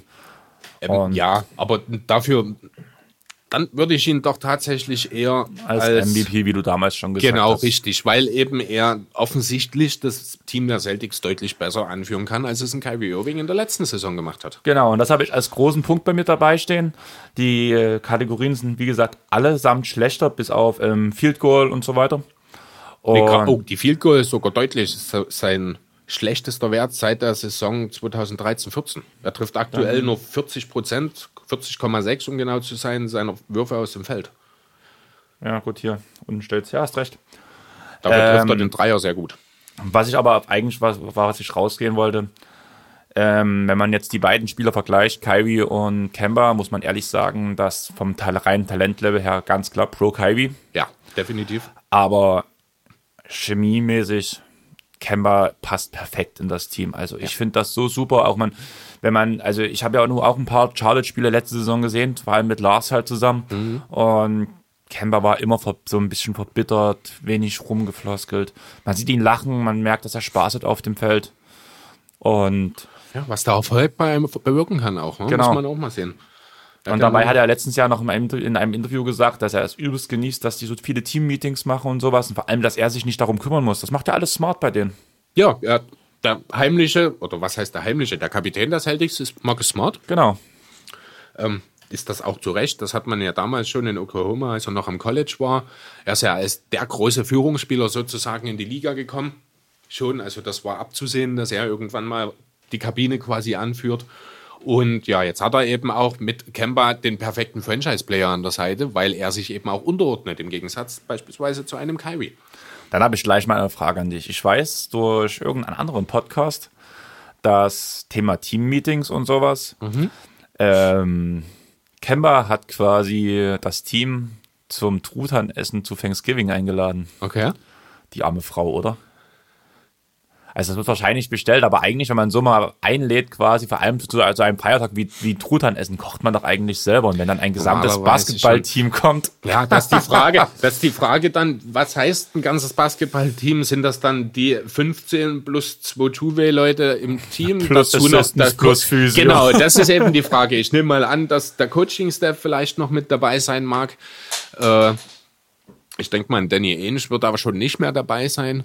Aber ich glaube, das ist jetzt nichts Ungewöhnliches in den Staaten, dass du zu Thanksgiving solche großen Runden hast. Also da sitzen wahrscheinlich, also das ist ja so der große Feiertag, weil eben auch der Black Friday danach als Brückentag immer frei ist. Da geht man, also da reist man zur Familie, da hat man ein paar Tage zusammen. Deswegen ist das nicht ungewöhnlich, wenn da mal 20, 25 Leute da zusammensitzen. Machst du halt einen zweiten Truthahn mit. Fand ich aber halt echt krass. Ich habe mir dann halt so vorgestellt, so der Truthahn schon über, überdimensional groß. Dazu dann fünf Stück davon auf dem Tisch, weil das ja nur alles Tiere sind, die ja, auch ein bisschen was essen. dazu, genau. Und ja, Sieben Tonnen Kartoffelsalat gemacht. genau. Mega cool. Ich würde gerne dort mitessen. Ich wäre da ohnehin gerne mal bei sowas dabei, einfach mal zu schauen, wie das das, äh, wie so ein NBA-Team eben off-court in einer privaten äh, Situation sozusagen Du umgeht. würdest also gern Mäuschen spielen. Sozusagen, genau. Ja, Vielleicht nicht unbedingt bei den Celtics, weil die sind mir zu harmonisch dieses Jahr. Das ist dann schon wieder fast langweilig. Da würden mir andere Teams jetzt wahrscheinlich eher ein gewisses Interesse bringen. Beispielsweise die Spurs, über die können wir ja dann vielleicht noch mal im Anschluss kurz reden. Aber bleiben wir jetzt erstmal noch ein bisschen bei Kemba. würde ich auch sagen. Aber wir hatten gerade Marcus Smart nochmal. An was denkst du, wenn du an Marcus Smart denkst? Ähm, um ehrlich zu sein, denke ich immer noch, wenn ich an Marcus Smart denke, als erstes daran, wie er noch in seiner letzten College-Saison äh, ja, sich sehr intensiv mit einem gegnerischen Fan anlegt und dafür aus, äh, aus der, des Spiels verwiesen wurde. Das ist immer noch das Erste, was, woran ich denken muss. Ich glaube, der Fan saß damals in der dritten Reihe und er ist wirklich hin durch die ersten beiden Reihen durch und hat sich aufgebaut vor ihm, bis er dann ejected wurde. Das ist immer noch das Erste, woran ich denke, wenn ich Marcus Smart höre. Darauf wollte ich natürlich nicht hinaus. Wollte eigentlich auf seinen Hustle heraus, was Marcus Smart auf Ja. dem Feld bringt, für was ihn ja quasi auch auszeichnet. Und auch das bringt Kemba diese Saison. Was er sich hinter einem Ball hinterher wirft, wie er sich in der Defense reinhängt. Er ist vielleicht nicht kein besserer Verteidiger als Kyrie. Das, die sind beide unterdurchschnittlich, kann man sagen. Aber du, du er, merkst, er wird durch seinen Einsatz Durch sein- ist er am Ende der bessere Verteidiger. Ja. er will einfach verteidigen, er will alles für sein Team geben und das merkt man. Das ist vor allem viel, viel besser als in Charlotte. Und das macht so viel Spaß, dem Jungen zuzugucken. Zumal auch wieder klein, ein kleines bisschen off-topic. Wir bleiben zwar bei den Celtics, aber ist dir aufgefallen, dass es eigentlich fast immer aussieht, als wäre Kemba 48 Minuten auf dem Feld? Naja, das ist so viel Möglichkeiten. Ich glaube, auf der Point Ah, Guard Position Wanamaker. Wanamaker spielt eine klasse Saison. Und Wanamaker trägt die Nummer 9. Lässt sich ja schlecht von der Nummer 8 verte- ähm, vergleichen. So, okay. Die sind ungefähr die- gleich ja. groß und tragen denselben Bart. Ganz interessant. Also irgendein, Mhm. habe ich auch aus irgendeinem Podcast gehört, so ein bisschen, wo das halt um dieses Thema so ein bisschen ging. Ich glaube, es war bei Talking the Game quasi, wo die mit äh, Marius, der gerade in St. Louis ist, quasi gerade Mhm. ähm, geredet haben quasi. Ich glaube, da ging es darum ein bisschen. Und daraufhin habe ich halt drauf geachtet und ja, also es ist echt heftig. Also es fällt wirklich nicht auf. Nein, also Kemba macht eine Spitzensaison, ist auch neben Tatum der Go-To-Guy für die Boston Celtics. Tatum spielt auch eine überragende Saison, muss man sagen. Wieder deutlich nach, in die Gefunden. richtige Richtung entwickelt nach Genau. der Stagnation letztes Jahr. Und ja, Tatum macht auch eine super Saison, aber gerade dieser Tabellenplatz, bin ich der Meinung, ist der Hauptgrund auf Kemba und Hayward zurückzuführen. Hayward bis Ja. zur Verletzung. Und Potenziell auch eine All-Star-Saison, die Hayward Genau. gespielt hat bis dahin. Ist jetzt auch sehr ärgerlich, dass er ausfällt. Hat mir auch persönlich sehr, sehr wehgetan, muss ich sagen. Gerade bei ihm, nach dieser schweren Verletzung in seinem ersten Celtics-Spiel, war er jetzt endlich auf dem Weg, wieder der Alte zu werden. Psst, psst, psst. Fantasy bei uns in der Liga hat irgendjemand doch Hayward nach seiner Verletzung, ich weiß nicht, wer ihn hatte, rausgeschmissen. Und jetzt hast du ihn dir auf die Injury-List gelegt? Er liegt auf meiner Injury List. Ah, Zusammen mit Kyrie. okay, nicht Also schlecht. wenn du überlegst, was danach kommt noch von Ja. mir, für ein relativ gutes Team schon, nicht schlecht. das wird interessant. Und beide ja wahrscheinlich auch bis nächstes Jahr, Anfang nächstes Jahr raus. Danach geht's ja wieder los für die Denke ich, zwei. ja, richtig. Nein, also habe ich sonst noch was stehen? Teamchemie haben wir angesprochen, Go-To-Guy, Hustle-Play, All-Star-Game hast du selber angesprochen, war auch so ein Punkt mit Fragezeichen, der bei mir hier mit dabei steht? Ne, haben wir noch gar nicht angesprochen. ich weiß jetzt nicht, was du meinst. Wir haben über Brockton, über das All-Star-Game geredet, wo wir hm? Kemba angesprochen haben, weil ja Kemba auch oft übergangen wurde bei diesem Thema. Ja, Letztes Jahr war ja, glaube ich, das erste Mal. ja, aber Kemba ist ein klarer All-Star. Genau. Ja, jetzt hat er auch eben so- auch äh, den, den medialen Fokus, in dem er jetzt steht, eben weil er halt beim Big Market Team spielt. Er hat den Teamerfolg, er ist der nominelle Leader, was die Zahlen angeht, seines Teams. Also er ist ein klarer All-Star dieses Jahr. Das ist ein absolutes Lock. Weil ich vorhin noch gesagt hatte, ähm, alle Kategorien sind schlechter geworden. Eine Kategorie ist wesentlich besser geworden, sogar, muss ich ehrlich sagen. Und zwar die Free Throw Percentage. Oh ja. Mit knapp 92 Prozent. Ist schon super. Also, geile Saison von Kemba. Auch die Dreierquote ist hochgegangen um 4%. Ja. Und Effective Field Goal auch nochmal. 2 Prozent. Dementsprechend, ja, das Genau. ist dann richtig. Nein, aber bei Kemba braucht man nicht groß reden. Starke Saison, macht auch immer wieder Spaß, dem Jungen zuzugucken. Schade, dass ein Charlotte so lange gebraucht hat, quasi, bis er, also entweder bis er jetzt ein gutes Team woanders gefunden hat. Ich hätte es ihnen in Charlotte echt gewünscht, muss ich ehrlich sagen. Weil ich glaube, er wollte auch in Charlotte bleiben, aber es hat halt einfach alles ringsherum nicht gepasst, auch mit dem Geld danach Angebot. Das war alles so ein also bisschen das komisch. Ist ja alles, genau, sehr seltsam gelaufen. auch. Genau, aber wir wünschen dem Jungen auf jeden Fall viel Glück. Ich würde sagen, wir beenden jetzt unsere neue, äh, unsere neue Kategorie, kann man ja schon so sagen. Haut mal raus, wie ihr es findet. Danke übrigens für die iTunes-Bewertung. Ich habe jetzt über einen Kumpel quasi mal reingeguckt, was wir so für Bewertungen haben. Wir stehen da wirklich bei 5 von 5 Sternen. Super Sache. Sehr schön. Und ja, du hast jetzt gerade noch die Spurs kurz angehauen. Ja, Möchtest genau. du? Ich würde gern einfach ein, zwei Sätze dazu verlieren. Es ist ja, du hast sicherlich auch mitgekriegt, mal wieder Social Media, Social Media Hysterie ausgelöst wurden sozusagen. Äh, der Mar Rosen und äh, nicht Lonnie Walker, sondern der Shante Murray. Nee, nicht Murray, doch Murray. Murray. Murray, ja, jetzt war kurz der Name nicht ganz klar, ähm, haben ja ihre Instagram-Accounts ein wenig bereinigt, will ich mal sagen. Also Murray hat, ich glaube, sämtlichen Spurs-Mitspielern und auch der Organisation entfolgt. Der Rosen hat, ich glaube, sogar noch einen Zacken mehr gemacht. Das ist, ist natürlich direkt, die Gerüchte sind aufgekommen, weil das Ganze hat er auch schon mal vor dem Trade zu den Spurs gemacht. Jetzt sind ja die Spurs entsprechend ohnehin nicht so gut gestartet, bekanntermaßen. Und da sind natürlich die Gerüchte dann sofort da. Wird es jetzt demnächst den Trade geben? Wird irgendwas passieren? Ähm, ja, was denkst du? Was ist los bei den Spurs? Wird es einen Trade geben? Zu, Ähm, vielleicht zur Einordnung. Ich glaube, der letzte In-Season-Trade der Spurs ist über fünf Jahre her. Ähm, reicht das? Hab ich war sogar noch weiter nach hinten in die Vergangenheit, weil das hat auch irgendein Podcast letztens gesagt. Ja, ich dachte, ich hätte, also ich habe mir fünf Jahre beibehalten davon, aber wenn es noch länger ist, das kann durchaus auch sein, aber einfach um klar zu machen, Genau. die Spurs und Trades innerhalb der Saison, das passiert normalerweise nicht. Aber ich denke, sie müssen.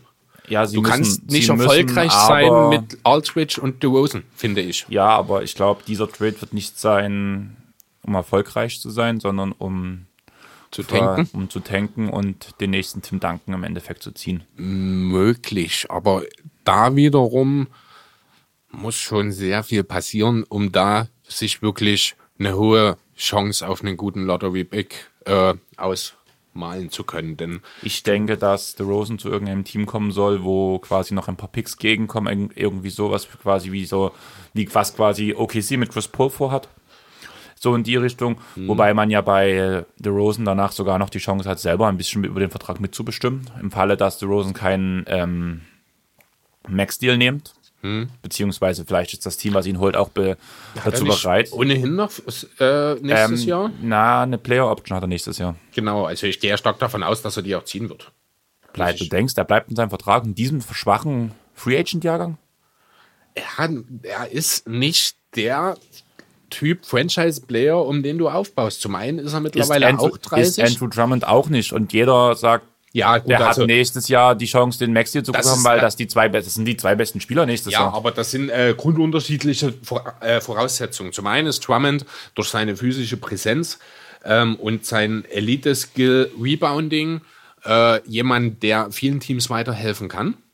Zum anderen ist er einfach auch noch mal vier bis fünf Jahre jünger als DeRozan. Und das Spiel von DeRozan wird nicht gut altern. Muss man ganz deutlich so sagen. Er ist ein Spieler, der darauf aus ist, äh, entweder zum Korb zu ziehen oder den Midranger zu nehmen. Dafür braucht er eine gewisse Spritzigkeit. kurzer Input. Letzte Nacht hat er seinen ersten, oder vorletzte Nacht, den ersten Dreier der Saison getroffen.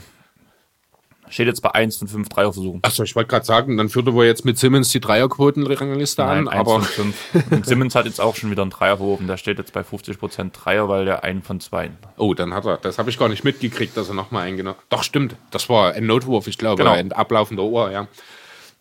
Nee, aber ähm, der Rosen, ich sehe ihn nicht mehr als Positivfaktor einfach. Also er ist ein begnadeter Basketballer, müssen wir nicht drüber reden, er hat unheimliche Skills, aber er ist halt sehr auf seine Athletik Wenn man angewiesen. rein auf die Stats guckt, war er nie ein Positivfaktor. Er hatte immer ein Richtig. negatives Plus-Minus-Rating. weil er eben auch kein guter Verteidiger ist. was ihn trotz, also da diese Aussage ist eigentlich schon zu schlecht für den Dimmer. Ja, muss man sagen. Ähm, ja, wie soll ich es formulieren, um es nicht so. Er hat seine Art zu spielen ist einfach in die Jahre gekommen. Es ist nicht mehr zeitgemäß.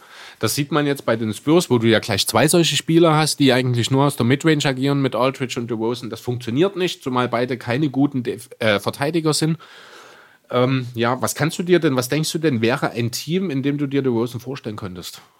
Jetzt unabhängig davon, ob das Team jetzt einen angemessenen Gegenwert bieten kann oder nicht. Einfach, wo könntest du ihn dir vorstellen? Schwierig. Also mir sind die Magic als erstes eingefallen. Hast aber auch da, da fällt der Dreier, also brauchst, du musst den Rosen, also Rosen, wenn er in ein Team stecken, wo der Dreier extrem gut fällt, damit er Platz für seine Drives hat. Das ist wo richtig, alles ja. ringsherum. Und das funktioniert ja gerade dieses ist- Jahr bei den Magic gar nicht. Das ist richtig, aber man kann, äh, gut, jetzt ist natürlich die Frage, wie entwickelt sich Fulzel bei den Magic? Den habe ich da jetzt mal noch nicht als den nächsten Starter gesehen. Dann könnte er als primärer Ballhändler durchaus dem Team nochmal weiterhelfen. Ansonsten wird es halt tatsächlich schwierig, was zu finden, ein Team zu finden, wo er wirklich gut reinpasst. Ich wüsste gerade gar nicht keins, muss ich ehrlich Könnte sagen. mir eventuell, aber das ist So ein bisschen, ist die so ein bisschen wieder die Hawks, weil da viel Spacing ist. Ja, aber er passt nicht ins Nein, er passt- Teamgefüge, nee, alterstechnisch genau, passt ja. er nicht rein. Das ist halt schwierig. Also ich wüsste jetzt nicht, wo. Ähm, in die nicht. andere Richtung gedacht. Äh, nicht DeRozan, sondern Lamarcus Aldridge zurück nach Portland.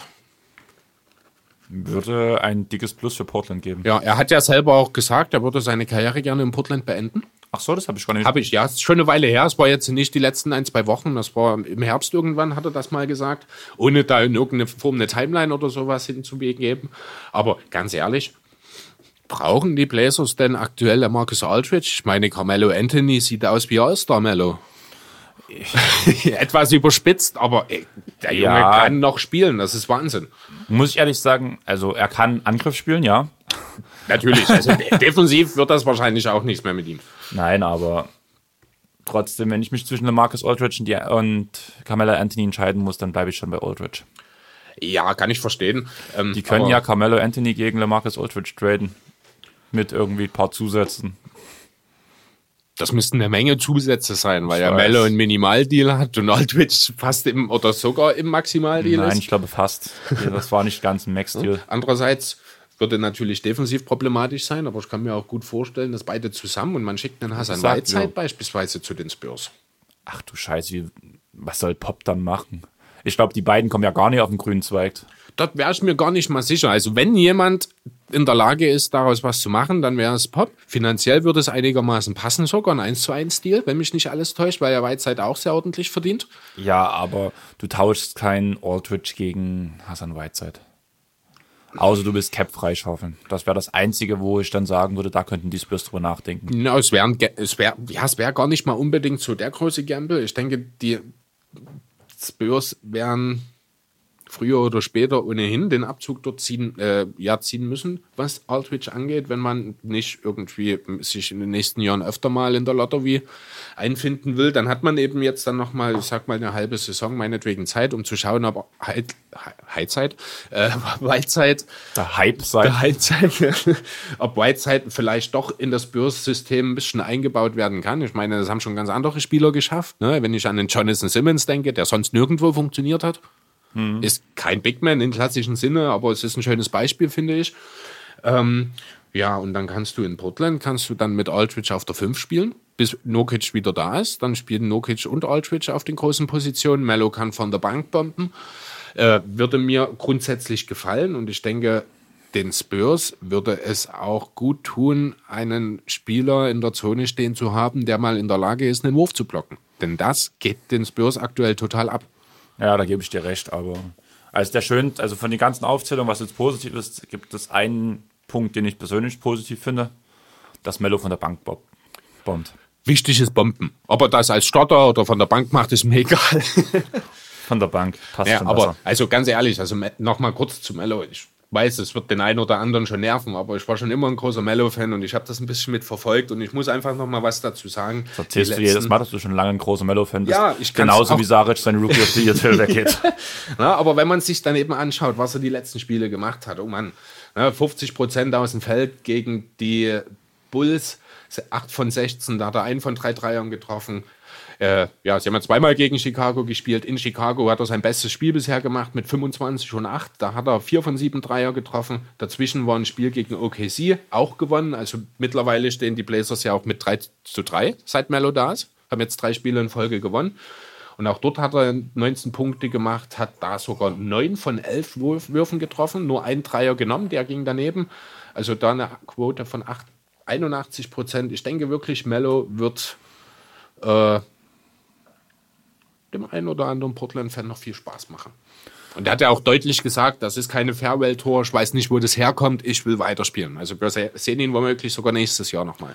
Ja, da sind wir ja mal gespannt drauf. Ja. Ich würde jetzt einfach so langsam gegen Ende kommen. Also ich habe ja noch was für dich vorbereitet, das habe ich dir ja erzählt. Ja, dann nicht Dafür gebe, ich, dafür gebe ich dir schon mal einen Bleistift in die Hand. Oh, muss ich mir was notieren? Du musst dir was notieren, also ist nicht so viel. Mir geht es eigentlich mehr darum, ich habe mir so ein paar Spieler rausgesucht. Beim ersten habe ich es noch relativ offen gemacht, so alles Mögliche. Später möchte ich diese Kategorie so ein bisschen einführen, vielleicht so interessante Spieler der Woche oder so weiter und so fort.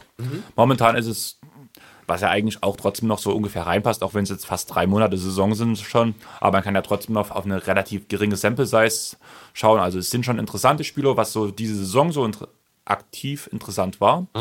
Es soll immer quasi von diesem Zeitraum von dem letzten Mal, wo wir diesen, wo wir das gemacht haben, bis zu diesem Zeitpunkt, wo wir den, Okay. die Kategorie erneut machen. Ja. Und ich habe mir das etwas abgeguckt von einem Instagram-Profil, die das halt in einem einzelnen Punkt machen. Mhm. Ähm, du wirst es wahrscheinlich kennen. Start One, Bench One, Kick One. Ja, klar, okay. Und ich habe quasi für jede Position dir drei Spieler aufgeschrieben. Und du suchst, schreibst du dann quasi auf, welchen du startest, welchen du auf die Bank setzt, den du kickst, brauchst du quasi eigentlich nicht aufschreiben, einfach aus dem Grund, dass, er weg ist. weil er weg ist. Und du sollst mir dann erklären, Warum? Nicht unbedingt warum, sondern wie du mit diesem Team spielen würdest. Mit dieser Startaufstellung und mit dieser Bankaufstellung. Also muss ich quasi nicht einfach bloß in der Blase mich für zwei der drei quasi für Starter und Ba- Bank entscheiden, sondern ich muss auch darauf achten, dass das Team zusammen funktioniert. genau. Okay. Und danach möchte ich diese Begründung haben von dir. Na, dann bin ich mal sehr gespannt. Dann würden wir auf dem Point Guard anfangen. Das ist wahrscheinlich die prominentest besetzte Position von den Spielern, die ich dir hier gebe. Du hast Chris Paul, Ja. Russell Westbrook und Patrick Beverly. Oh Gott. Okay, jetzt wäre es natürlich direkt erstmal interessant zu wissen, wer auf den anderen Positionen noch kommt, denn Patrick Beverly würde mich schon sehr reizen, muss ich sagen. Das verrate ich dir nicht. Ja, das ist, dachte ich mir schon. Hm, Paul, Westbrook und Beverly. Ähm, also ich würde an der Stelle Westbrook kicken. Hätte ich auch gemacht. Ja. Jetzt würde ich, ich glaube, ja, dann würde ich mit CP3 gehen und Beverly von der Bank bringen. Habe ich genauso, so, ja, genauso meine Idee gewesen, einfach Okay. weil Paul halt eine gewisse Leaderrolle erfüllt, die man irgendwie um ihn immer ein Team bauen Ja, kann. genau. Und da ich ja nicht weiß, was auf den anderen Positionen noch kommt, muss ich auch erstmal dafür sorgen, dass ich einen elitären, elitären Playmaker auf dem Feld habe. Man sagt immer, man braucht einen guten Point Guard man braucht einen guten Center, deswegen würde ich mit den Centern direkt weitermachen. Okay. Weil wir müssen ja, müssen es ja alles nicht so gerade hinweg die Positionen durchstaffeln, Mhm. sondern können ja ein bisschen tauschen. Auf dem Center habe ich einen großen Namen. Wir gehen mal von der Verletzung jetzt weg. Nikola Vucevic. Okay. Er wäre spielbereit. Ja. Wendell Carter Jr. und Mitchell Robinson, über den wir heute auch schon geredet haben. Okay. Dann würde ich Robinson kicken. Den hatte ich so ein bisschen im Kopf halt als Defensivpunkt, Ja, da gehe ich mit Wendell Carter Jr., den ich auch starten lasse. der eine super Saison spielt bis Ja, jetzt. der auch alle Anlagen hat. Der kann ja auch den Dreier werfen. Der kann gut, also so guter Wim Protect. 1, 2, 3, Wim Ist ein guter Verteidiger am Grob. Rim Protector. ja, danke schön. So, Wendell Carter Jr. und was war, Vucevic war das noch. Genau. Der kam dann entsprechend bei mir von der Bank. Genau, wie gesagt, Verletzungen tun wir jetzt mal ein bisschen ausgrenzen, aber dann gehen wir weiter auf den Shooting Guard. Und da legen gerade drei Spieler eigentlich eine sehr ansprechende Saison aus, au- aufs Parkett, wo man auch bei zwei Spielern sagen kann, hätte niemand damit gerechnet. Ich vermute mal, einer der drei, die du jetzt nennst, ist Levine. Habe ich gar nicht mit drin, Oh, da war okay. mir zu prominent. Gut, dann, wen hast du für mich? Ähm, Luke Kennard, Aha. Danach Bogdan Bogdanovic als der, der erwartet gut Ja. spielt und Andrew Wiggins. Uh, Das war für mich so die schwierigste, muss ich sagen. wer war der Erste? Luke Kennard. Kennard, Bogdanovic und Wiggins.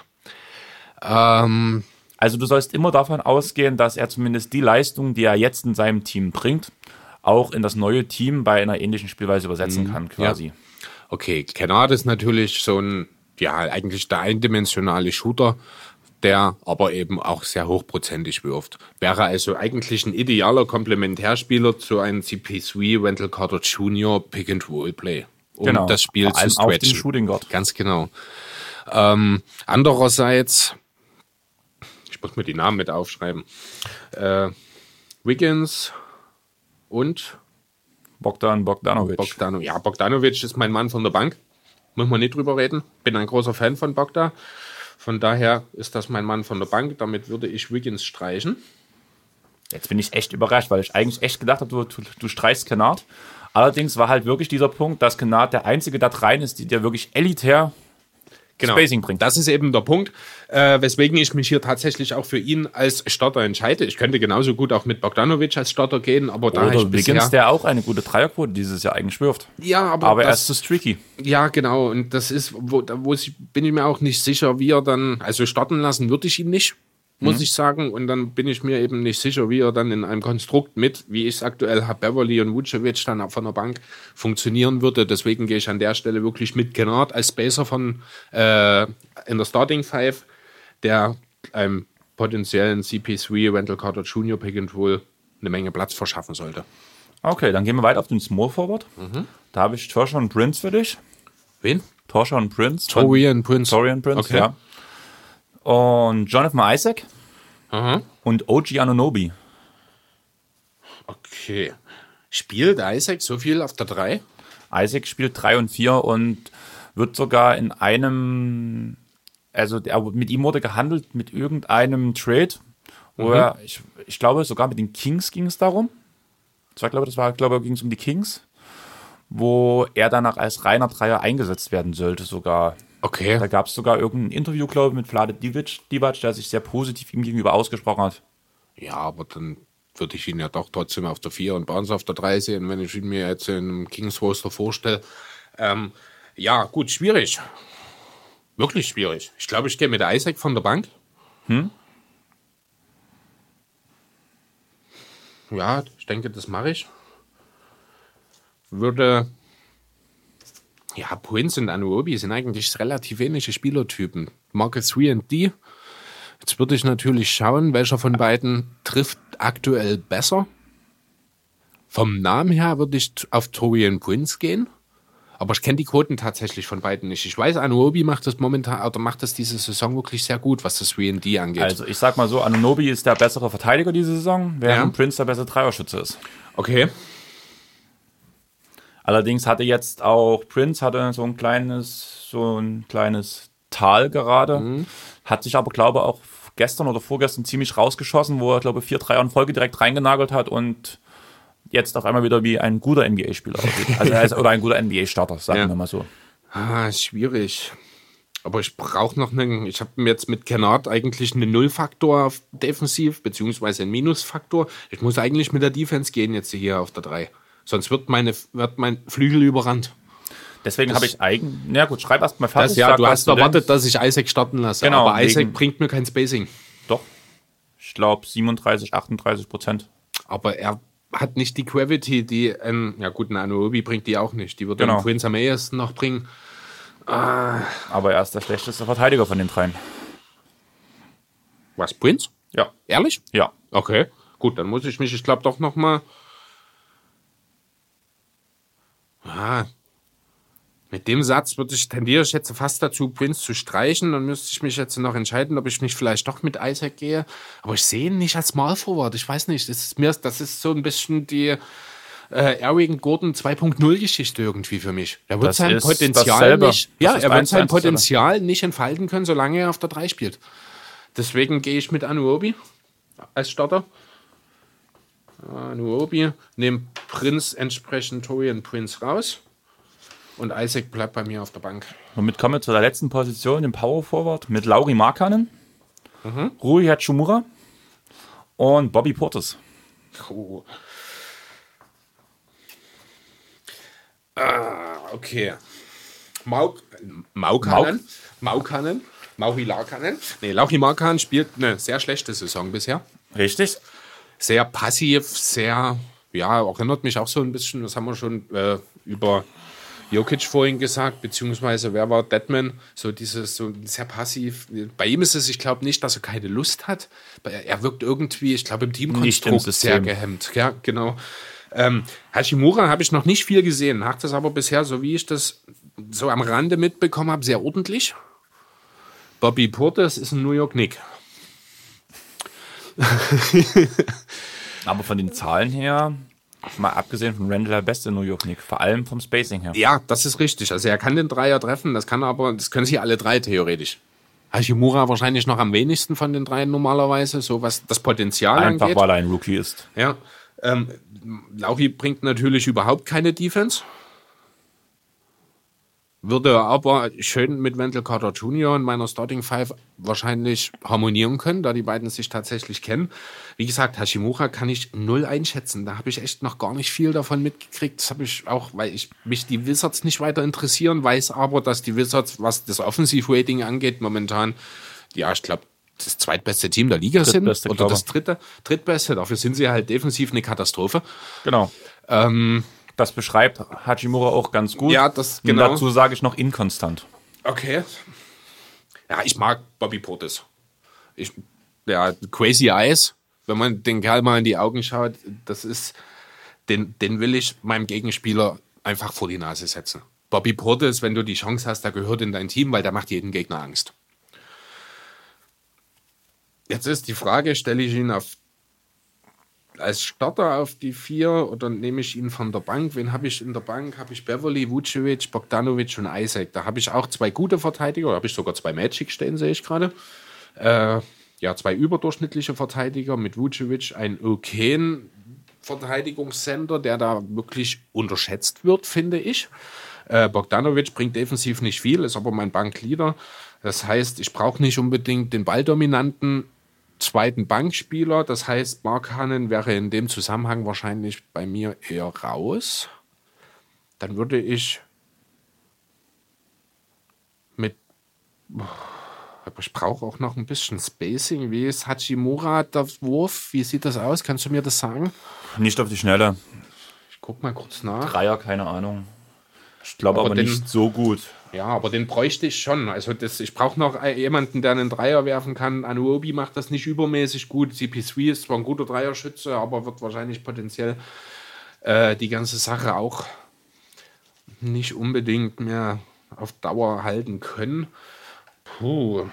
So, Hashimura trifft aktuell 20% seiner Dreier. Also ist hier 0,4 von 1,8. Das ist nicht gut. Das ist alles andere als gut. Ja, deswegen gehe ich mit Portis als Starter Hätte ich auch so gemacht. und nehme Hashimura auf die Bank.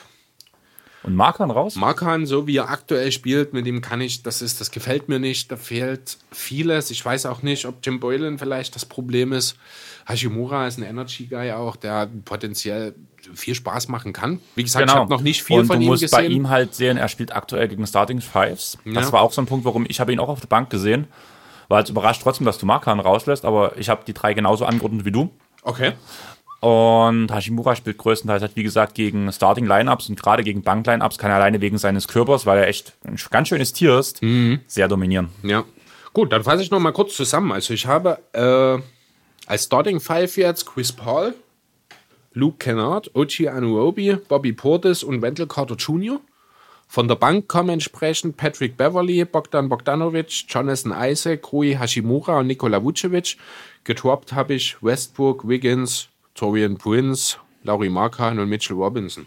Und welche Art Spiel würdest du mit deiner Starting Five spielen zumindest? Naja, also das ist auf Ich jeden habe Fall... gerade was, ich hab grad was ganz Interessantes in meinem Kopf, aber ich will erst mal deine Meinung hören. Ähm, auf jeden Fall wird es sehr Pick-and-Roll-lastig. Ja? Mit Wendell Carter Jr. kannst du das klassische Pick-and-Roll spielen, mit Bobby Portis kannst du Pick-and-Pop spielen. Ähm, gut, kannst du mit Carter Jr. auch allerdings. Ne? Also hier kann wirklich jeder meiner Starting Five kann den Dreier werfen. Du hast den absoluten Experten in Luke Kennard, der so ein bisschen die JJ Reddick-Rolle übernehmen kann, was sehr wichtig ist heutzutage. Du hast ein gutes Pick-and-Roll-Duo, du kannst das Spiel breit machen. Alle oder vier von fünf sind mindestens ordentliche Verteidiger. Dann kann man einen Luke Kennard entsprechend auch verstecken. Von der Bank habe ich mit Bogdanovic meinen vor der Saison Favoriten auf den Six Man of the Year.